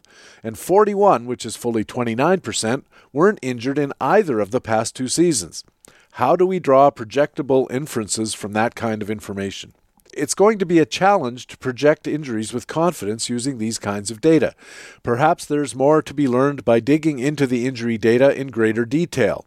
I'm very curious because I think there might be an edge here, so I'll be revisiting this later in the season or possibly in the off season. I'll be looking into questions like these, or hoping to find someone else has and save me the work. How well do injuries to particular body parts correlate to future injuries, either to the same body part or in general? How granular do we have to be in describing injuries? Is it enough to say a knee injury, or should we be delving down into knee cartilage injuries, knee meniscus injuries, ACLs, MCLs, all those kind of things? How does player age at the first incident of injury correlate with future injury issues? Is there a too soon back penalty? How, if at all, do players' recovery times correlate with recurrence or subsequent injury? How well do announced return ETAs correlate with actual returns? And how real is this team effect that I'd mentioned earlier? It's all going to be plenty to chew on. In the meantime, I gotta go. Justin Smoak is day to day with a sore neck in Toronto, so I should go oil up my first baseman's mitt. For Baseball HQ Radio, I'm Patrick Davitt, Master Notes columnist at baseballhq.com. You can get Master Notes delivered to your email inbox in the weekly free Baseball HQ e newsletter. Just go to baseballhq.com and sign up. You can also read Master Notes for free at the Baseball HQ website, and of course, we also have Master Notes here at Baseball HQ Radio every week. And that's Baseball HQ Radio for Friday, April the 12th. Thanks very much for taking the time to download and listen to show number 17 of the 2019 fantasy baseball season. I also want to thank our guest expert for this Friday full edition of the show. Scott Pianowski from Yahoo Sports is a very good fantasy analyst in baseball and all the other big sports. Also, a great guy to sit and have a beer with, and a longtime friend of the Baseball HQ Radio podcast. I also want to thank our regular commentators from BaseballHQ.com, the best fantasy baseball website in the business. Our Market Watch commentators were Harold Nichols and Jock Thompson. Our frequent flyer commentator was Baseball HQ analyst Alex Becky, and our weekend pitcher matchups report was presented by Baseball HQ analyst Greg Fishwick. Thanks as well to Todd Zola, our guest on Talk with Todd. I'm Patrick Davitt, Master Notes commentator and the host of Baseball HQ Radio. I sure hope to see you on the baseballhq.com subscriber forums. Also, remember you can stay in contact with Baseball HQ on Facebook and on our Twitter feed at Baseball HQ. You can also follow me on my personal Twitter feed at Patrick Davitt, where you'll always be the first to know when a new podcast is available. More importantly, please tell your friends about Baseball HQ Radio. Take a second to go to Stitcher or Pocket Cast, iTunes, wherever you get your pods, and if they'll let you, please leave Baseball HQ Radio a good review and a rating, which really does help us find new listeners, and that helps us keep the podcast going. Thanks again for listening. We'll be back again next Friday with another Friday full edition of the podcast with fantasy baseball intelligence for winners. It is Baseball HQ Radio. So long.